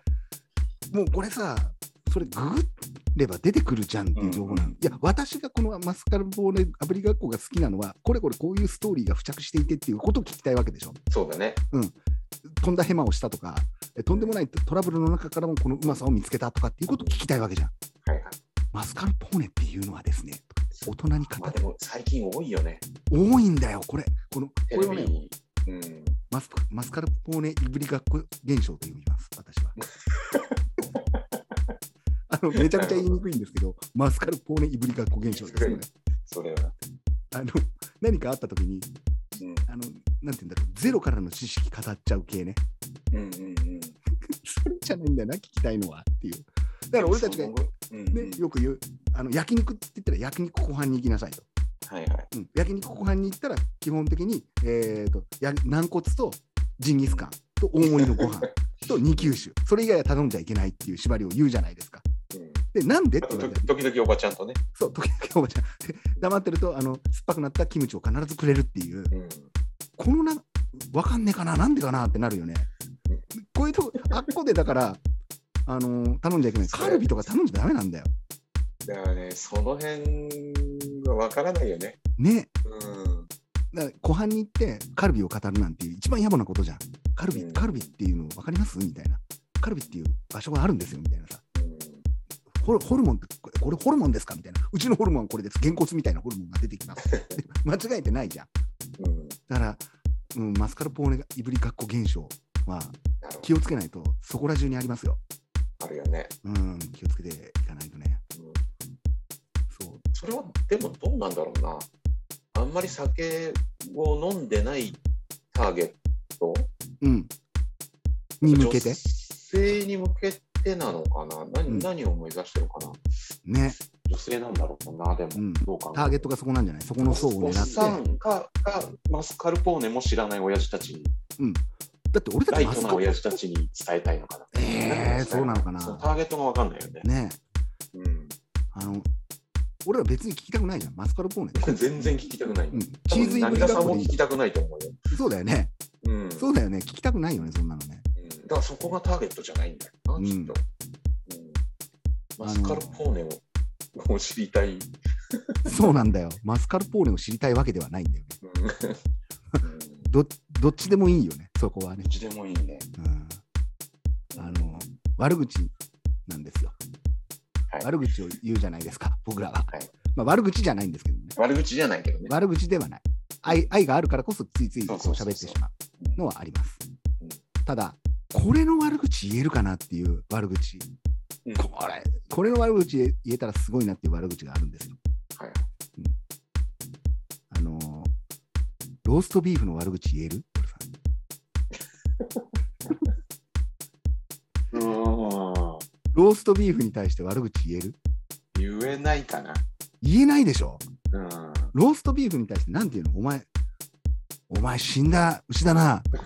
からじゃん。 例の、はいはいお前死んだ牛のくせうに。んお前死んだ牛を半生にして、まだ血が滴ってるのをうん冷まして、切って、焼い切って食わしてんじゃね中途えよ半。端に焼いて、うん中途半端に焼いて、うん切って出してんじゃねえよ。ローストビーフに言える言えない。言えないんだよ、ローストビーフっ言えて。ないずるいんだよ、ローストビーフは。そうなんだよ。あいつだけは、なんかね、立ち位置がずるいよね。ね、うんずるくないうんどうどうしよう、もうローストビーフの悪口俺たち考えないとそろそろいけない時期に入ってきてないかな。あそうだね。うん。それ言うと、うんあの、悪く言うんじゃなくて褒めてあげる言い方もあって、うんうんうんうん。ローストビーフの悪口が言えないってことが分かったら、豚バラ肉をどう上手に表現してあげるかっていうのも出てくるんだよね、実を言 うと。うん綺麗に言ってあげる豚豚バラ肉を。豚。うんおい、この豚野 郎。あ、おい、この豚野郎出てくるんだよ。でもね、これはね、ご褒美だったりするから、あ、そうか。喜んじゃうパターンもあるよね。そう喜ぶそうか。ウレションが出ちゃうパターンだったりもするんだよねそうか。俺ね、これ本当に最近考えてたのはローフローストビーフの悪口が言えないのと、うんこうね、トレードで豚バラ肉をよく言うっていうの難しいんだよ、本当に。なるほど。うん。ここはもうちょっと考えないといけないよ、ヨルさんうも。ん。いい加減。そう目を目を覚ましてほしいの。俺はね、一個、あの、もう候補が出てるんだけど、うん豚バラ肉に窃盗語をつけて、こう、豪華な脚色をするっていうね。いわゆるローストポーク的なことを言え言えばいいわけでしょ。はいはいロはーストい。ビーフのような感じで。うん最上級の綺麗な言葉。みんなが、あ、豪華絢爛だな、豚バラ、豚バラ素敵って思うような豪華絢爛をつけるとしたら、俺はね、一個あるのは、ベルサイユの豚バラっていうね。これ、どうそうか。うんううんん。 バラバラバラ的にね。ベルサイユの豚バラだよ。それは売れそうだな。うん、うん。でこの派生からいくと俺の大好きな歌の「あの100万本の豚バラ」っていうねなるほど。そっちで来たね。そう100万本の豚のバラをあなたにあなたにあなたにあげるって言われた瞬間に「いらねえよ」って言えるっていうさなるほど。ローストビーフの悪口がこれだけね派生していくんですよ僕らの世の中では、はいはい。うん、悪口言えない食べ物ってあるよねだからチャーチャー僕らチャーハン好きだからチャーハンの悪口ってあまり言わないけどチャーハンって悪口言えるじゃんそうだね。うん言おうと思えばチャーハンは言えちゃうチャー。ハンは言えるでしょローストビーフ言えないのよ。要は俺らぐらいの貧しいところで育ってくると、うんローストビーフって輝いて見見えるんだよね。ね。うん大してうまくないのにね。そうなんだよ、ここなんだよ、ポイントは。ローストビーフって大してうめえわけじゃねえんだよ。もう本当そうなんだよ、いい加減にしてほしいわ。でもあいつにはかなわねえんだよ。勝てねえんだよ。だって食べ放題に行った時にローストビーフあったら行くでしょ行く行く。胃の一番で行くよね。でなもんか、さ、逆に言うと、まあ、ステーキあるとこもあるけど、あれしかないときあるじゃん。あーそのそううんね牛。たんあいつがもう牛を牛肉をってるじゃん。牛魔王な時あります。牛魔王、牛魔王。牛魔うんうんそれ言っちゃうとジねャ。パ界はもう、なんだ、なんか、そうなんですよ。ちょっとベルサイユの豚豚バラなんで、まあこう、しゃぶしゃぶだったり、こうさ、そこは割とね。何、何パターンかあるじゃん。なんあるあるあるある。うんあの前も言ったんだチけキンもなんとでもあいつはもうやれるじゃん。ど、そう、やれるやつですよ。 うん、なのにローストビーフだけが牛魔王だよね。牛魔王なんで、無敵なんだよ、ああいいつつしかいねえじゃん。やめてほしい、本当に。本当にやめだてかほらしい。うん勝てない。勝てないよね。うんいくら俺たちがね、如意棒を持って悟空であっても勝てませんよ。うん勝てません。だから、なんで勝てないかっていうと、前も言った食べ放題の流儀がきちんと身についてないからなうの。ん そうだろうね、きっとうんね。食べ放題の流儀、前言ったんだけどもさ、ほら、食べ放題するときにちっちゃい小小皿にたくさん持った方がいいですよって、細かくう言っんたじゃないですか。でも、いもう忘れるんだよね、それね。忘れる忘れる。忘れるよね。いきなりローストビーフのところ行っちゃうよね。テンション上がりまくりだもんだって。あの、今年の分のウインナー全部食っちゃったみたいな時あるもん、俺も。はいはいはいはい。うん、浅草のホテルも。 そう。そうなんだよ。あの、で、あの、持ってきた時にさ、ウインナーがパリッとしてない時の残念さ加減ね。ね。やめてほしいよね。うんあと、なぜかスクランブルエッグも食うんだよ。はいはいはい。うん別にうまいわけじゃないんだよ。そうなんだよね。でいつもやんないケチャップとかかけちゃうんだよ。スクランブルエッグにあはいはいはやっちゃうよね。やっちゃうやっちゃう。あと、そう、やべえのは焼きたてのクロワッサンとかさ。ああ、ちょっとあれだ、優雅だ。うん、そうなんだよ。うんあれね。で、朝食べ過ぎて機嫌が悪くなるんだよね。ああ、それ多いよね、ポールはね。そう、多いです。 多いんですよ。あの、ほん朝食べ過ぎて機嫌悪いか、昼にカレー食い過ぎて夜酒が飲めないか、どっち か。あ酒は飲むのか。酒は飲むんだよね。つまみはね、つまみを頼まないんだよね。そう、つまみを頼まずに、あの、 酒だけ飲んでるっていう状態にはなっちゃいますね。大体そうね。うん。だから、り食べ放題の、そこはやっぱり全てが食べ放題の流儀ができてないからだよ。うんうん、破綻しないバランスがあるわけだよね。絶対にねそ。うだね。そうだね。夜さん、あその、モーニングブビュッフェ行ったら何行くまず。えーっとね、うん。これ、ね、こういうところでね、シミュレーションしていかないと、俺ら突然やってくるから。やってくるよね。うんどでも卵はね、行く。行く行きたい。まあいいで、ね。どっちも行きたいんだよね。うんあの、何目玉焼きと目ス玉クラン焼き。ブルは両方行きたいんだよ。ああ、ダブル卵だ。ダブル卵行きたいな。あーもう、もうこの時点でね、実はね、破綻してるんだよ。だよね。 うん絶対ダメだそよ。そうなるんだよ。俺たちはそうなっちゃうんだよ。だってそんなこと家ではやんないじゃん。やらないやらない。そんな目玉焼きプラススクランブルエッグなんていう、そんなことはしないわけだから。しないそれを外でやっちゃってるってことは恥ずかしいことだよ。恥ずかしいよね。うん、恥ずかしめを、僕らは恥ずかしいことをやってるから、やってるね。両親に言われ言われたはずなんで、そんなみっともないことやっちゃダメだよって言われたはずなんだけど、忘れちゃってる。そうだね。だから、ウインナーにベーコンとかも、これダメ。破あー綻してると思わないはいはいあと、あの水に使ったハムとね。ああ、そう、水に浸かったハムね。 あれも大してうまくないんだよね。そうなんだよ。パストラミみたいなさ、ハムがあってそうさ、そうそううちにはないハムね。俺たちが食ってたさ、3枚、三枚セットになってるような、ああいうハムじゃないんだよね。そうそうそうまそうに見えるんだよ。う。見えるよね。うん。だから、やっぱサラダも持ってこなくちゃいけないじゃん。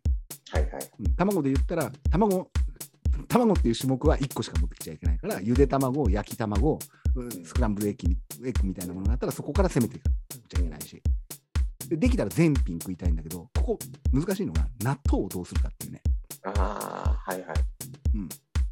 納豆をど納う豆ね、俺よっぽど上機嫌な時じゃないといか ないな。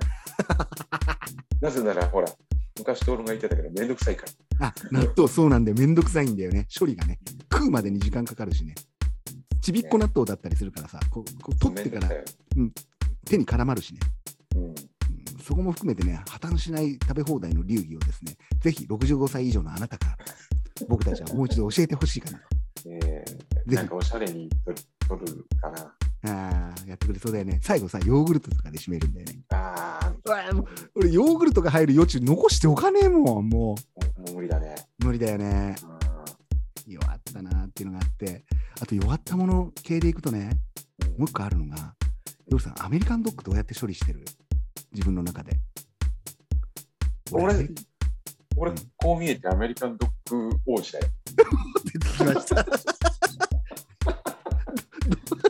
王子、王子、どんなところが王子なの教えてよ。いや、もうアメリカンドッグはもう、あの、あったら食うよ。ただく、気分的にはね。うん。 うん。アメリカンドッグってさ、俺の中の、今今でこそどこにでも売ってるじゃん。うんコンビニの野郎がさ、アメリカンドッグ界にさ、そうあれ進出したあれかがら。そうそう、あれで一気にどこでも食えるよね。昔はだやめてってほしいササービスエリアかドライブインでしかそう食えなんだなよかったからね。アメリカンドッグって高速道路の食い物なのよ、あそうれ。なんだよ。だから子供の時はもう、あれと、あの、ハンバーガーの自動販売機がもう、最高に。いそいうなだよね。ハンバーガーの自動販売機の、あの、熱くて熱くて食えないハンバーグね。そうそう、びっちょびちょのやつね。そうそうそう、パンがびちょびちょになってて、しなしなになだっっててハンバーガーあれしかなかったんだから。なかった。もうマさ、ックなまんてなかったんだなかった、なかった。もう長野県にマックなんかなかったからさ、なマかったックとケンタなんかなかったからね。俺、スワイクの楽しみだったのが、ケンタッキーがあるって言ってね、あーケンタッキーをスワに買いに行ってた。うんうんケンタッキーは割と早かったかな。早かったね、スワのあの、あっこだよね、どの三立ロロードのところにできてたもんね。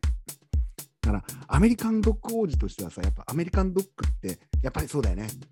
サービスエリアの食い物だよね。うん、うん、だからなんていうの、ちょっとお子様ランチとかさ、あー、そうそうそうそうそう、ちょっと気取った食い物だったはずなんだ非よ。日日常的な、そう、そう。そんなうんコンビニで食うようなもんじゃなかった。そんなね、安易なんだよね。コンビニやめてほしい。本当にアメリカンドッグ売るのやめてほしいわ。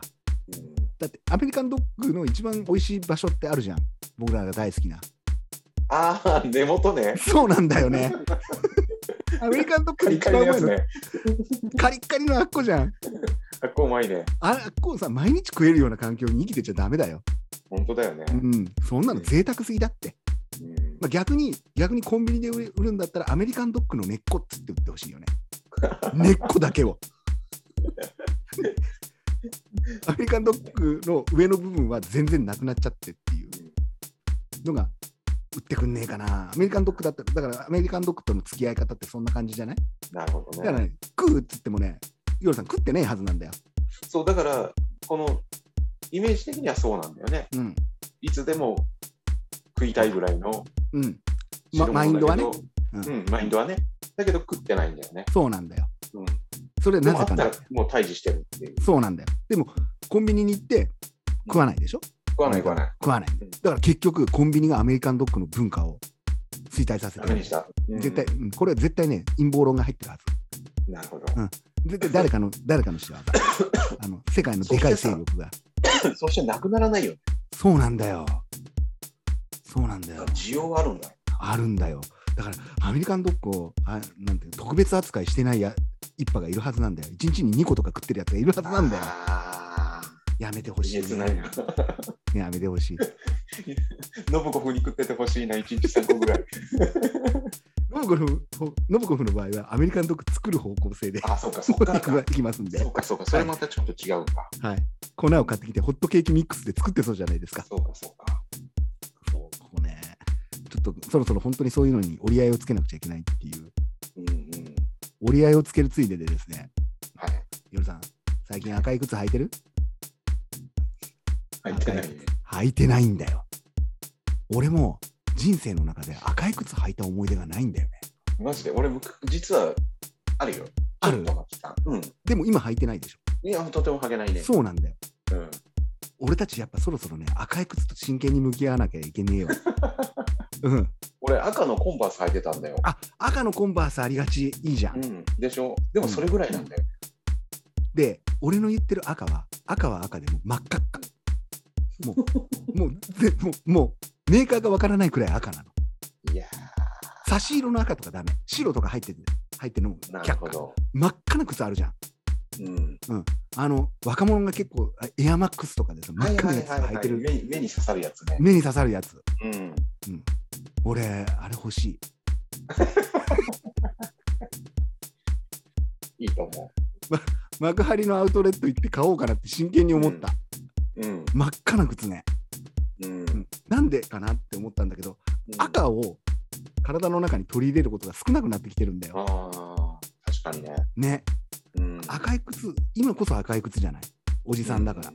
はいは弱い50にして、いよいよ赤い靴を履きこなすっていうさ。い。なるほど。だからこれから夜さんが俺と会うときには常に赤い靴ね。俺も夜さんに会うとき赤い靴にするから。って言って、俺クロックスで行っちゃうんだよな。 あの、だからね、なんでかっていうと、そうなんで、今答えが出ちゃったんですけど、クロックスが全てを壊したんだよ。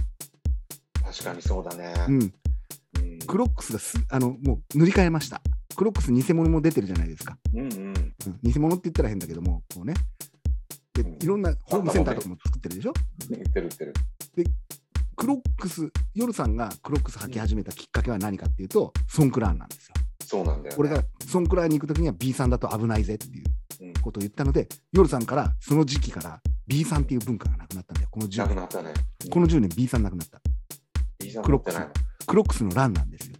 ないのうん。確かだから俺たちが気づいてないうちに赤い靴も赤い靴狩りがされてるんですよ。に。そうか。赤い靴履いていた夜さんがいなくなってるんですよ。だから真剣に向き合わなきゃいけないの。もう本当に、うんそろそろ本当にそういうこと考えていかないと、うん僕ら年を取ってきて、そうだね、そうだねあの持っていたような感性が少なくなってくるんで、いや、本当に枯渇してってるよね。だでしょなんかさ、自分みが気づかない中でね。そうなんだよ。同じ景色を見てるはずなのに、若者が赤い靴を履いてるのに、なんで俺は赤い靴履いてないんだと思わなくなってるんだよ。思わなくなってるよね。うん。それは危険だよね。そう。もううん、人のこと感性がねえとか言ってるくせに、自分たちの感性が鈍って確るんかでにすよ。そうそうだね。アメリカンドッグだってコンビニで売ってほしくないって思ってないんだもん。うんうんうん。アもメリう仕カンド方ッグな仕方ないよねになってるよね。そう、もうね、屈してるの、うん。屈しちゃってる確、かに。そういうそういう大きな勢力に屈しちゃってるから、やうん、っぱ赤い靴はは履かなくちゃいけないんじゃないかなそうか。のと、じゃあ選んどくね。選んどいてね、うん。俺もちょっと選ぼうかなって真剣に思ってるけど、でも、会いに行くときに、ひょっとしたら俺、クロックス。うん それはもうお決まりでしょ。それは決まり、クロックス以外履いてねえもん、最近、うん本当に。だからね、忘れちゃってる文化があるんですよ。もう一度、もう一度思い出してほしいな、夜さん、単乱もう一回行きよう。単乱。ああ、はいはいはい。単乱だったでしょ、夜さん。観覧だったね。ね両方時代、両方だった。長乱も持ってた。ちょうーんとね、長蘭、長蘭舞台とうん、単覧舞台とうん、 あの、そう、ノーマルの3パターンだったね。うん。で、ボンタンだったんでしょ。あ、ボンタンだったね。で、タックが2本入ってたでしょ。タッカ2本。あれ、どこからなくなっちゃったかね、あの文化が。突然なくなってないうん。俺はね、ここれ本当問題だと思うんだよね。だってベンクーガーとか、ジョニー・ケイとか、今何してるヨルさ本当だよね。んね。やれてんのかやれてないと思うよ。やれてなそねえと思れうよやれてないよね。うん、これ前も話したんだけどもさ、単う乱ん、復活、単乱だったよねっていう話したときにさ、うん前も言ったんだけども、やっぱ渋かじが、渋かじがね、うんうんそうだね。そうでそもうそうぶっ壊思いれてる出した思い出した。そうだそうだ。言ったよねその話したね。したよね。うん。もういわゆるこう、なんて言うんだろう、ローファーを履いて、普通の綺麗な、普通の制服を着て、その普通の制服のの首元にマフラーを巻いて、うんうんうんあのネクタイのように。で、髪はオールバックで長髪にしてっていう文化がやってきたじゃないですか。やってきた。あれが一番かっこよかったんですよ。うん。渋かじに単乱やられたんだよ。やられたね。だから俺ら気づかないうちに昔持っていたそういうものをなくしてるはずなんだよね。うんうんうん。うん、20年前には普通に持っていたんだけど知らず知らずのうちにそうじゃなくなったもの絶対あるんだよ。これもう当たり前なんだけど言うけどジーンズなくなったんだよ古着の。いなくなったね。いなくなったでしょ。うん。あの501をさうん。こう履いてる文化あったじゃんアメカジで。あったあった。あのなんて言うんだろうジーニストとか言ってさうんうんジーンズで汚ねえんだよジーンズ洗わねえからくっせえジーンズみんな履いてたよね。。うん入ってたね。あれなくなったよね。なくなったね。あれなくなくしたの誰かね。単乱と同じように。うんだから当時あったカリバックとーかカーゴパンツとかかな。カーゴパンツね。カーゴパンツあるね。まあ、友倒れしてるよね。 友倒れしてるんですよ。だから結局でっかいメーカーがぶっぶっ壊したはずなんだよ。単乱を渋かじが、えーなくして本当のボンタン狩りになっちゃったじゃないですか。本当だ ね。本当にボンタン狩りになるんですよ。そういうこと、うんでっかい勢力がやってるはずなの。うん。アメリカンドッグしかり赤い靴しかり。うっんうんてやると俺はねユニクロだと思うんだよね。はいはいはい。うんユニクロがどうやらズボンをもっと言うとジーンズをめちゃくちゃ安くしちゃったうんだようんだってジーンズって1本それでも1万円とかしたじゃんしたしたしたした。で変な古着とかになって価値があるやつだとすげえ高くなってたりしてさうんそれがユニクロがそ出してなおかつソフトジーンズなんズボンにして履きやすくしちゃったんだようんだから俺今これでいいいじゃんになったんだろうね。みんそなうこれでいいじゃんになってんだよそう安いし。安いしうんでユニクロで出したものは基本イオンが全部パクるからさ、うんうんうん似たようなものになってくるでしょで楽なズボンとかになってくるわけだからうん、これね、本当真剣に考えた方がいいわ、俺たち。あの、かつるコードっていうのがあってさ、めちゃくちゃすごいコード進行ってあるじゃん。このコード進行の曲を聴くと好きになるみたいなさ、あるありますね。あるよね、リズムとあか。り例ますね。えば、あの、カノンとかもそうなんだけどさ、はいはいこのリズムで何かを言うとすごくハマるっていうものってあるじゃないですか。うんそのコードだけを集めて曲を作ったらどうなるかな問題があるんですよ。どうなはいんはいではすかどうなんですかこれは皆さんからすると。例えば自分が太鼓叩いててもそうかもしれないんですけども、あ、これこのやつと全く一緒じゃんみたいなものってあるわけでしょ。いはいはいはい。あれこれこれこうアレンジしてんなとかさ、うんうんそれってみんな知ってて作ってるんだよね。えっとね、知ってて作っ、あえて狙って、うんそのやってる人もいれば、もうずーっと聞いてたから、それが気持ちよく出ちゃった人もいるし、ああ、そうかそうか。そう気持ちだよくでもだからって、全員が全員そのコード進行が好きとも限らないじゃんね。ああ。うん、っていうさ、なんか、偶然の産物もあるよ。あそうなんだよ。でも偶然でやる人ってさ、すげえじゃん。こう分析じゃなくやってくってことでしょ。でももうずっと暗記と一緒だから、聞いてたものがたまたま出ただけだぜ。あそういうことなんだ。そういそうこうとなそんうだ。そうそうそうそうそう。そうだから、何でもいいわけじゃないしさ、ある程度こうね、分岐点があるじゃん。例えば、こうコードだと、うん。次に A に行って、うんうん、うあん。 F にあ行あ、っそてう、かそうかそうか B に行ってとかってあるんだけど、もうこっからここは明らかにダメな分岐もあるんだよね。なるほどねそれも気持ち悪いはいはいはいはい。響きになっちゃうから、だけど、こう、ある程度もう決まってるんだよね。うんうん。だけど、決まってるんだけど、そこを行くのに、いくつか、ここはギリいいよっていうコードがあってさ、ほうほうん。ただ、人を選ぶよっていうさ、う。なだけるほどど。、ハマる人には心地いいその濁り方だったりさ、うん。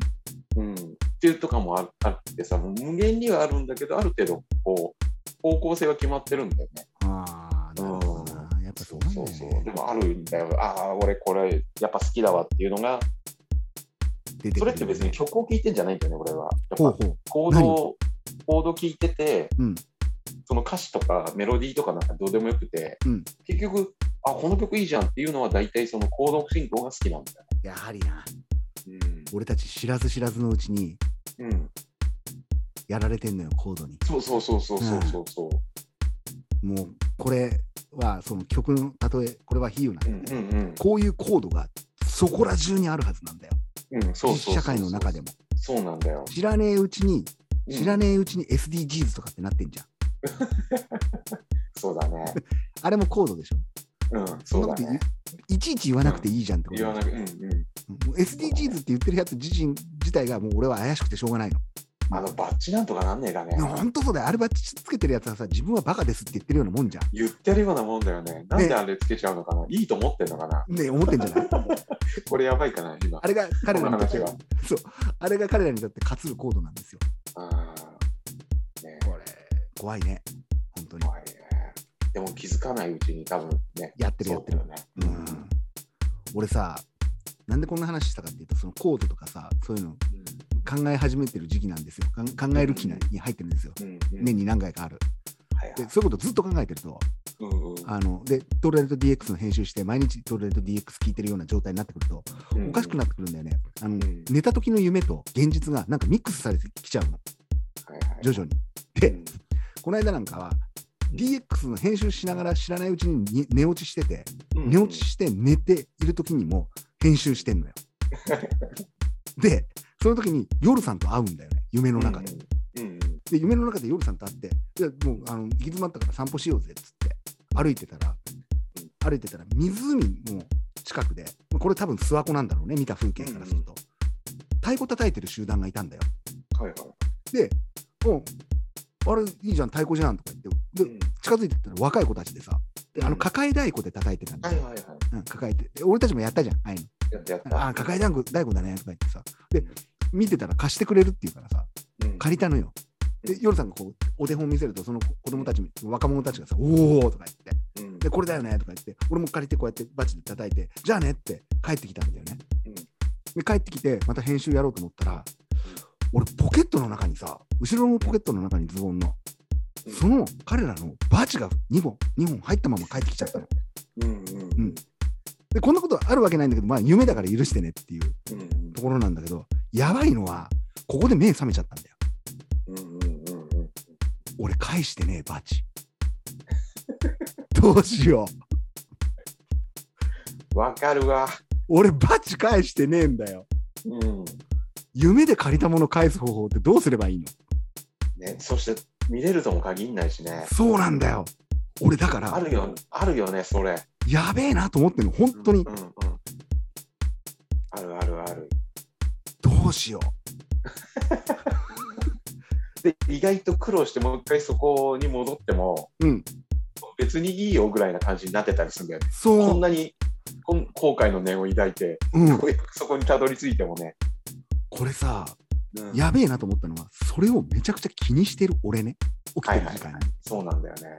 もうい精神的に病んでるわけよ、うんうんう、うんそんな状態いや夢じゃんって言えばいいんだけど、んうん。やべえのはそれ酒飲むと忘れるっていうそういう気持ちを、うんうん一番やばいパターンねうん。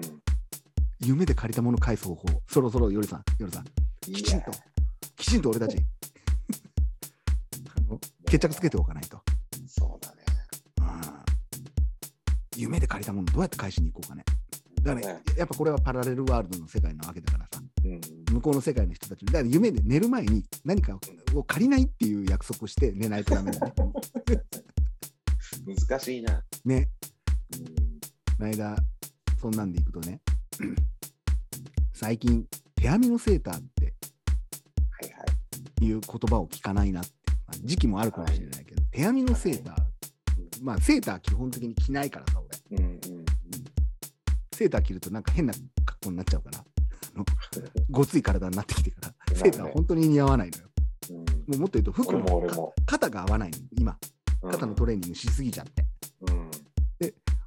そそこからすると、あ手編みのセーターで自分に合ったオーダーメイトのセーターにすればいいのかなとかって思うけど、うん絶対に合わないんだよね。うん。で手編みのセーター手編みのセーターって考えてるじゃん。ほんと頭の中でさまた脳内変換が始まるんだけど手編みのセーターって毛ガニのセーターでもいいんだよねみたいなさ 毛ガニのセーターって変だよねうん2つあるじゃん毛ガニに着せてあげるセーターとうん毛ガニで作ったセーターがあるよねうんうんどっちのセーターの方がどいいっのちかなんだなろうね。どっちなんだろうね手編みの毛ガニのセーターかな手編そうだね。そっち、ねそっちの方がリアルね。リアル。リアルだよねそうだね。うんうん。で毛ガニに着せるんじゃなくてここここもすごく迷ったんだけどうん毛ガニの毛でセーターを編むこともできるでしょなるほど。手編みの毛ガニのセーター それはなんか、おいにいがあれだよね。そうなんだよ なんか磯っぽい匂いを振る 振りまいて歩くしかないしなんかだよちょねっとベトつきそうじゃんうん。うんしかもちょっと毛も、そんななんか俺のヒゲぐらいな感じだしね。サバンナだよね毛ガニもうん。それを思うと本当そうなんだよね毛ガニのセーターを着てカニの食い放題に行くっていうもう、それもパラレルだ。パラレルだよねうん。だからそういうことを考え続けているくら い気持ちが病んでる多分いやーとてもわかるけど、多分みんなは分かってくれないよ。そうなんで難しいところなんだよねやっぱ世界観が狭くなってきてるのかなっていうのうと、ん意図的に何かをやってる数が少ないから惰性で生きてるっていうのがよくわかるのよ、でこれ気をつけないとうこうそういう老後を迎えるってことも分かっんているや、本当にそこはうねん、気をつけないといけないよね。俺ら死ぬまでこれやっていないとうん。この定期的に「トーナメント DX を」で喋っていないとうんやばいね、うんうん、新しいものが入ってこなくなる赤い靴履かなくなるし単乱だって着なくなるし、だねうんジーンズだってなくなるわけだから、うんうんううんん、だってさ工藤静香が売れなくなるなんて思わなかったじゃん思わなかったね。俺、安室奈美恵が売木れな村くなる拓あの木村拓哉がディスられる世界になるとは思ってなかったそも。うん絶対思わなかったよね。まさにこれこれこそだからあのこじつけなんだけど毛ガニのセーター現象なんですよ。なるほど気をつけないといけません本当にそうだよ俺さだからこの間ね有明の四季劇場行って「ライオンキング」見てきた。うんうんうん。ゆるさん「ライオンキング」見たことあるないんだよ。あー絶対見た方がいい結論から言うねうん結論から言うね。そうだそうなんだってところで大西ライオンがガンガン出てくる気になって見てられなくなる。もうその瞬間ね、もうね、小躍りしちゃった。 ライオンキング自体はさ、映画とかでやっていて、それも見たことあるから、ストーリーは全部分かってるんだよ。うん。分かってていくんだけども、すごいの、やっぱりね、式劇場で見るのってすごいね、うん。からくりとかもすごくて、そうだよね。ミュージカル専用で作ってあるじゃん。しかも劇団式のミュージカル専用に作ってあるからさ、うん。違もう迫力が違うのよ。うんだろうね。うん、こう、なんか没入感っていうのかな。うんうんうん。俺、ああいうの見るとちょっと小バカにしちゃうところところあるじゃ。うんん。そこがね、なかったね。うんうんだって、本当に大西ライオンだったもん。うん。俺うん褒めてんだからどうなんだか。これだ大西彩が歌ってた曲ってこれなんだっ ていうね。そっちが気になっちゃうよね。うん、でさでも正しい見方だよね。そう正しい見方なんだよ。うん不覚にもねそのシーンじゃない時に寝ちゃったちょっと。ダメじゃん。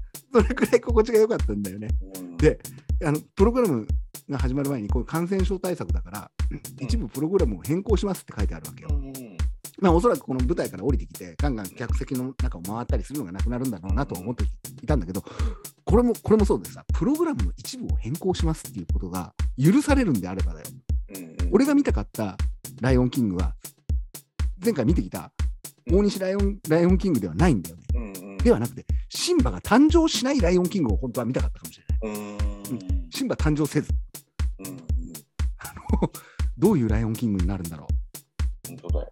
俺ねそれ考えちゃったんだよね。だからそういう、ね、あのこと言葉尻を責めるようで申し訳ないんだけど一部変えたかどうかって分かんないじゃんうん、確かにね。初見の僕らからすると。うんうんそれを言ったことによってうん。やべえ今日出てこないかもしれないあの人って思っちゃう人もいるかもしれないよね。はいはいはい。うんただね、うんライオンキング良かったな、その、うんそう、不謹慎かもしれない、本当に大西大西ライオンの方からライオンキングに入っちゃった人なのよ、俺はうんうんうんよ夜さんもそうでしょ、まあそうだよ。うん。でしょだから行ったら俺俺と全く同じ反応が起こるはず。いや、絶対そうそなうんだーだって。言った瞬間に、うわオールシライオンだって言 って、北総演者。うん。もうこ間違いれはないねね。、間違いないって。結構ね、人入ってるんだよね、今の時期ね。ああ、そうか。すごいね。まあ、マスクはしてくださいとかって言うんだうけんど、うんであの退場するときにもこう順序よく退場してくださいとか言って、うん。あの順序よく行かない人も中にはいるんだよね。そういうのやると。うん順序を、ま、も守ってくださいって言っても守れない人っているじゃん。しょうがないんだろうね、もうね。うんうんライオンキングの感想としてそれが正しいかどうかわかんないけど、それが見て取れたね。うんうんあの、その流れでいくとね、俺、白イルカ見てきたんだよね。夜さん、うん白イルカ見たことある多分ないと思うんだよ白イルカをね、な。あの、テレビはあるよ。テレビはそうなんだよ。テレビではある。だけど、本物はちょっとわかんねえな。白イルカ見に行っちゃった。八景島まで。うん、いいじゃん。うん上島。は八景島シーパラダイス。いはいはで行くじゃん。い。でえー水族館のチケットを買って入るわけですよ。うん、で、水族館大好きだからさ、うん、おおーと思って見ていて。で、白イルカのプール、えー白イルカの、こうなんだろう、泳いでるところが見れるんだなと思って、うんうんワクワクして行ったわけですよ。うんで、順路通り、こう巡っていくと最後、ショーを見れるんだよね。うんで、ショーで白イルカが出てきてショーをするわけですよ。うんあの、お姉さんが教えてくれるのは、白イルカの何がいいって、おでこのところがぷよぷよしてんだよね。うんうん。で、あれ、ただの脂肪なんだって。うんうでね、あれ触るとね、ピュって声が、音が出ちゃうの。ーんめっちゃ可愛くないうんとそれとはこに何つい出ちゃうつい出ちゃうの。うん押されるとピュって出ちゃうんだって。かわいいじ可愛いんだよ。で、可愛いじゃん、可愛いじゃん。でも、あの白イルカのおでこの部分って何であるかがわからないっていう。存在理由がわからない。ゃんあそうなんだもう可愛さでしかなくないそんなの。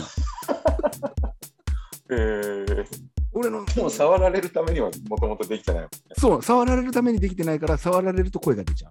あもうおっぱいとおっぱいと一緒じゃんそう、あの、もっと言うと、声なんじゃないんだよ。あの、潮を吹く穴があるじゃん。うんあそこからなんかね、ピュって出ちゃうみたいな。潮を吹いちゃうわけですよ、うんなるほど白イルカが。もうこれ、可愛いなーっつって、うんうんあの、ショーに出た白イルカいるから、白イルカのこう水槽を見れると思ったら、白イルカの水槽、ねえの。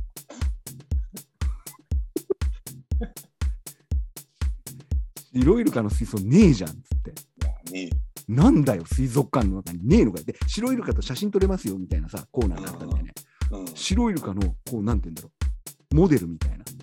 あのうん、剥製じゃねえんだけど、プラスチックで作ったじゃ、あそその彼だか彼女には会えなかったんだ会えないんだよ。まあだからでっかいとこじゃないとやっぱ水槽じゃダメってことなのかあのね、しうんで、白イルカがいる水あの水族館って、八景島と鴨川シーワールドなんだよね。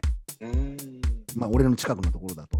もう八景島でさ、これ見れなかったら残念じゃんと思って、くっそーと思って、外出たらさ、うん外、チケットを買わなくても見れるところから丸い穴があって、うん丸いガラスのところがあって、そこから白イルカが泳いでるのを見れますよってなってんの。なるほどうん、なんじゃこりゃと思って、うんふざけやがって。帰るかなと思ったんだけど、うんなんか八景島のこう地図を見ると向こうにもなんかありますよとか言ってあるから、うんしょうがねえとぼとぼ歩いてったらさそれがさイルカに触れるコーナーがあるんだはいはいはいよタッチプールっていうらしいんだけど、こうイルカにも触れたりだとかするんだけどもうでんイルカイルカに乗ってる少年とかがいてさ そこで本当にうんうんうんそういう時間があってタッチできますよって時間なでるほどあいいなと思って行ったらさ、何がそこのタッチプールのところに白イルカいるのあいたんだめっちゃ近くで見れるのすげえじゃ触っちゃおうかと思っんすげえディスってたの に会えたんだねた会えたんだようんすげえ可愛かったねやっぱりえね触ったん触らないの触らないのこれがないです 勝手に触っちゃダメなんで夜さんあそうなんだ夜さん知らねえと思うかもしれないけどうん水族館とかで物を触っちゃダメだからえそうなの動物園とかでも動物触っちゃダメだからね夜そさんうか夜さんみたいな人には教えておかないといけないけど勝手に触っちゃダメなんだって触り触りがちだよねダメだってだからアピタに買い物行って刺身触っちゃいけないって言われたでしょ小さいそ頃れは触んねえよ触っちゃいけないって言われたそじゃれんそそれはれとダ同メじだだよから、それ押しちゃダメって言った言われたじゃん。プニおプニしでてんるとから。刺身がさ触っちゃダメだからダメだからって。それと同じなんで、タッチプールで触れる時間が決まってるから、うん。うん。うんそんな流れでいくとね、そういうふうに行動的になるわけですよ。まあ、車が来たっていうのもあるんだけどもさ、うん。うん。白ついでに、ついでではないんだけど、前から見たいと思ってたものがあって、白いもの。うん見に行ってきました。もう一個。また別なもの。なんでしょう白です。白のこれ見に行ったらね、俺よかったね。白いのってうん白い生き物見に生き物です。白いって白い蛇か白い袋しか思いつかない。いいところ行ってますね。白い蛇、白い袋。うん、近いですよ。近いです。近いうん、近いです。そういう流れです。そういう流れだよね。これね白いもので、これ見たときにね、見た白といきおのじさん。白いおじさん。白いおじさん。うーん、残念。白いおじさん白いおじさんは残念。いません。白いおじさんが檻の中に入ってません。あ、もう言っちゃった。タイツ、全身タイツ。全身タイツでしょ森の中にいたっていうね。ああ、それもな、それも見たいっちゃ見たいね。見たいっちゃ見たいんだけど、残念ながらそれはね、今回はね、間に合ってます。そうか。はい。ねえ、白いでアルビノかなアルビノアルビノではないんだよね。ないんだ。もともとじゃあ白い。ホワイト、ホワイトタイガー。正解ああ、当たった。当たっ たよ。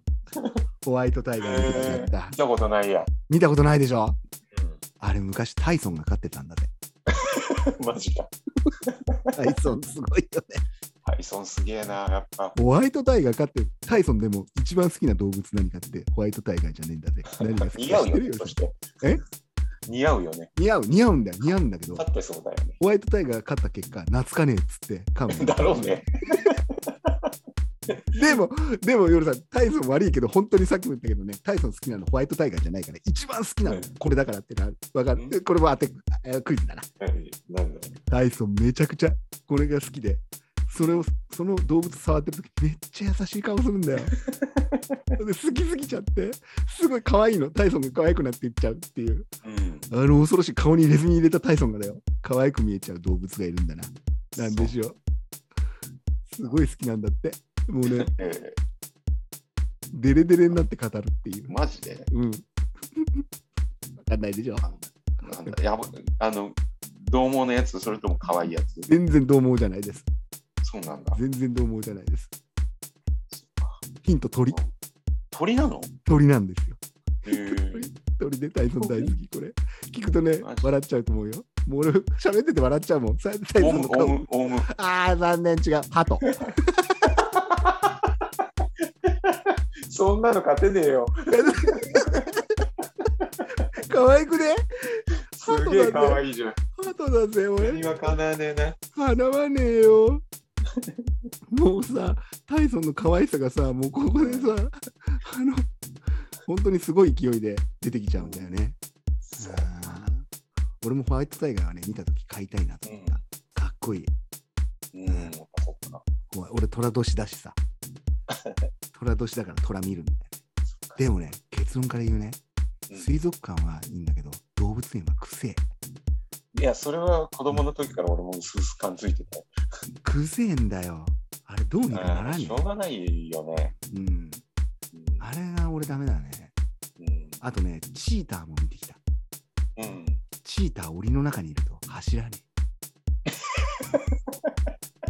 俺の期待してるチーターじゃねえ。走る必要がないからね。ねうんうん餌くれるからさ。そうなんだ。ちょっと不安になるね。ごめんね。1日3キロ肉食うんだって、チーター。でも走んねえ。走らねえんだぜ。食う必要なくね。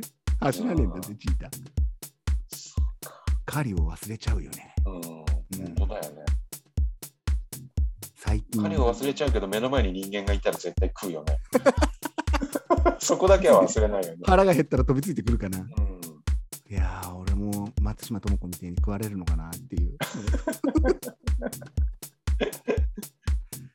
はあるんだろうな。スポーツのうん掛け声の中で、うん一番掛け声がこう盛り上がる競技って何だと思うスポーツの掛け声。俺はだからやっぱ子供の時ややってたからあれだけど、やっぱ野球。野球うんえーとか言ってやつでしょ、だったらうん。ああと、こう悪口言ったり。うん、悪口 誰あピッチャービビってるってやつだよね、うん。うん。スポーツの掛け声でこれから俺たちが身につけなきゃいけない掛け声が実はあるんだよなんだろうんこのスポーツそうだな、これ掛け声すげえ大事だなっていう。うん、野球の掛け声って、やじだったり、こう気合い入れじゃん。そうじゃないそうだね。必要必要としている掛け声でここのスポーツはこれ掛け声超重要だわっていうスポーツ俺見つけちゃっただとすると、リズム的なやつ、そうねそれは近いねだから卓球とかさ、あー卓球でも卓球は掛け声なくてもできるでいしょけるか。このスポーツは掛け声がなくちゃできないスポーツだかえ、マジでうん。なんなんだろらねほらう、うん。聞いたらあーなんだってなるんだけど重いやつ関係ある重いやつ関係あ るね重いやつ関係あるよあそろそろ当てに来てるそうだね。大喜利なしでいっちゃう大喜利あなしであ、そうか。もうちょっと転がすか。なんだろうね。重いやつ関係あるよそうだよね。でも、夜さんの言ってる重いやつかどうかは分かんない、まあ違うよねそれあ当てに来たとしても、俺がガツンと否定してあげる可能性がある。なぜかというと、そ俺うかここれ練りに練ったクイズだから、当てられる自信がねえもん。あ当てられ ねお難しい問題出すえね。難しい問題だよ。でも聞いたら、ら夜さん、あ、そうかっうんてなるから。うん李牧が福山雅治と同じぐらい俺練ってあるから。マジか。うん。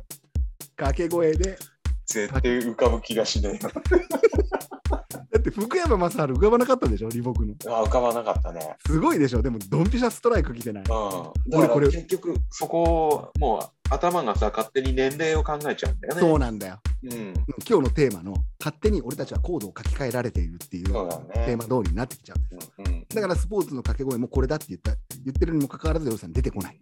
うん。スポーツの掛け声、この掛け声がなくなくてはできないスポーツ。だから、ヨルさんが言いたいのはウエイトリフティングとか、うん。だと思ったんだよね。残念だけどあれ掛け声いらないから。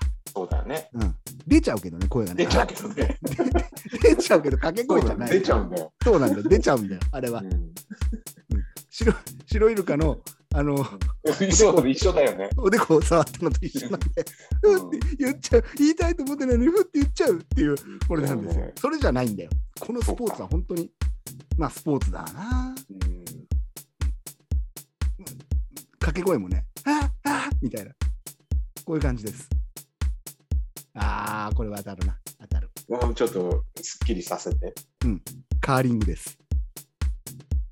なんでなんでなんで、カーリング絶対こ掛け声必要なの。投げた後、うんそこをはけとか、こっちに行けとかっていう指示が必要確かになの指示はしてるね。でしょうん。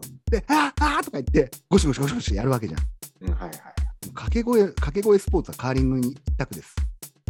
他にないです。そうか。そうなんですよ。掛け声そうか絶対必要じゃん、カーリンそグ。うか。黙ってできないでしょ。本当だね。うん。うん。これ、クえクイズ王の伊沢でも絶対答えられねえぜ。うん。うん。絶対ウェイトリフティングっていう。言うよね。やったことあるなら。 なぜなら出ちゃうから。そうか。知らなかったでしょ。いやー、なるほどね。ねえうん。この流れでいくとね、俺好きなテレビ番組あるんだよ。うん、まあ基本、録画して見てる。しかも毎週。うん毎週見て、録画して見るんだけど、うん。でも、えー、と1ヶ月に4回やるとしたら4回のうち3回失敗してるものを見ることができるんだよね。うん。うまくいってるものを見見ない楽しさがあるあのテレビ番組があるうん。の30分ぐらいの番組なんだけどなんだと思う、うブルワからクイズ出してくるんだけどこれはねん、もう難しいからね、あなたのクイズはね。 これはねこれは当たるかな、うん、めちゃくちゃ長寿番組なんだよもうもうもう下手したら40年ぐらい続いてんじゃないかな え、すごいじゃん。超長寿番組ただし4回に3回は失敗回が出てくるっていうね失敗回っていうのは、要はこれこうかっていう俺はないなこれはっていう感じの感想が出てきますうん。ただし、4回に1回は、これは俺とセンス全く一緒だわっていうものが出てきます。そういう番組です。なんだよ。難しいでしょ。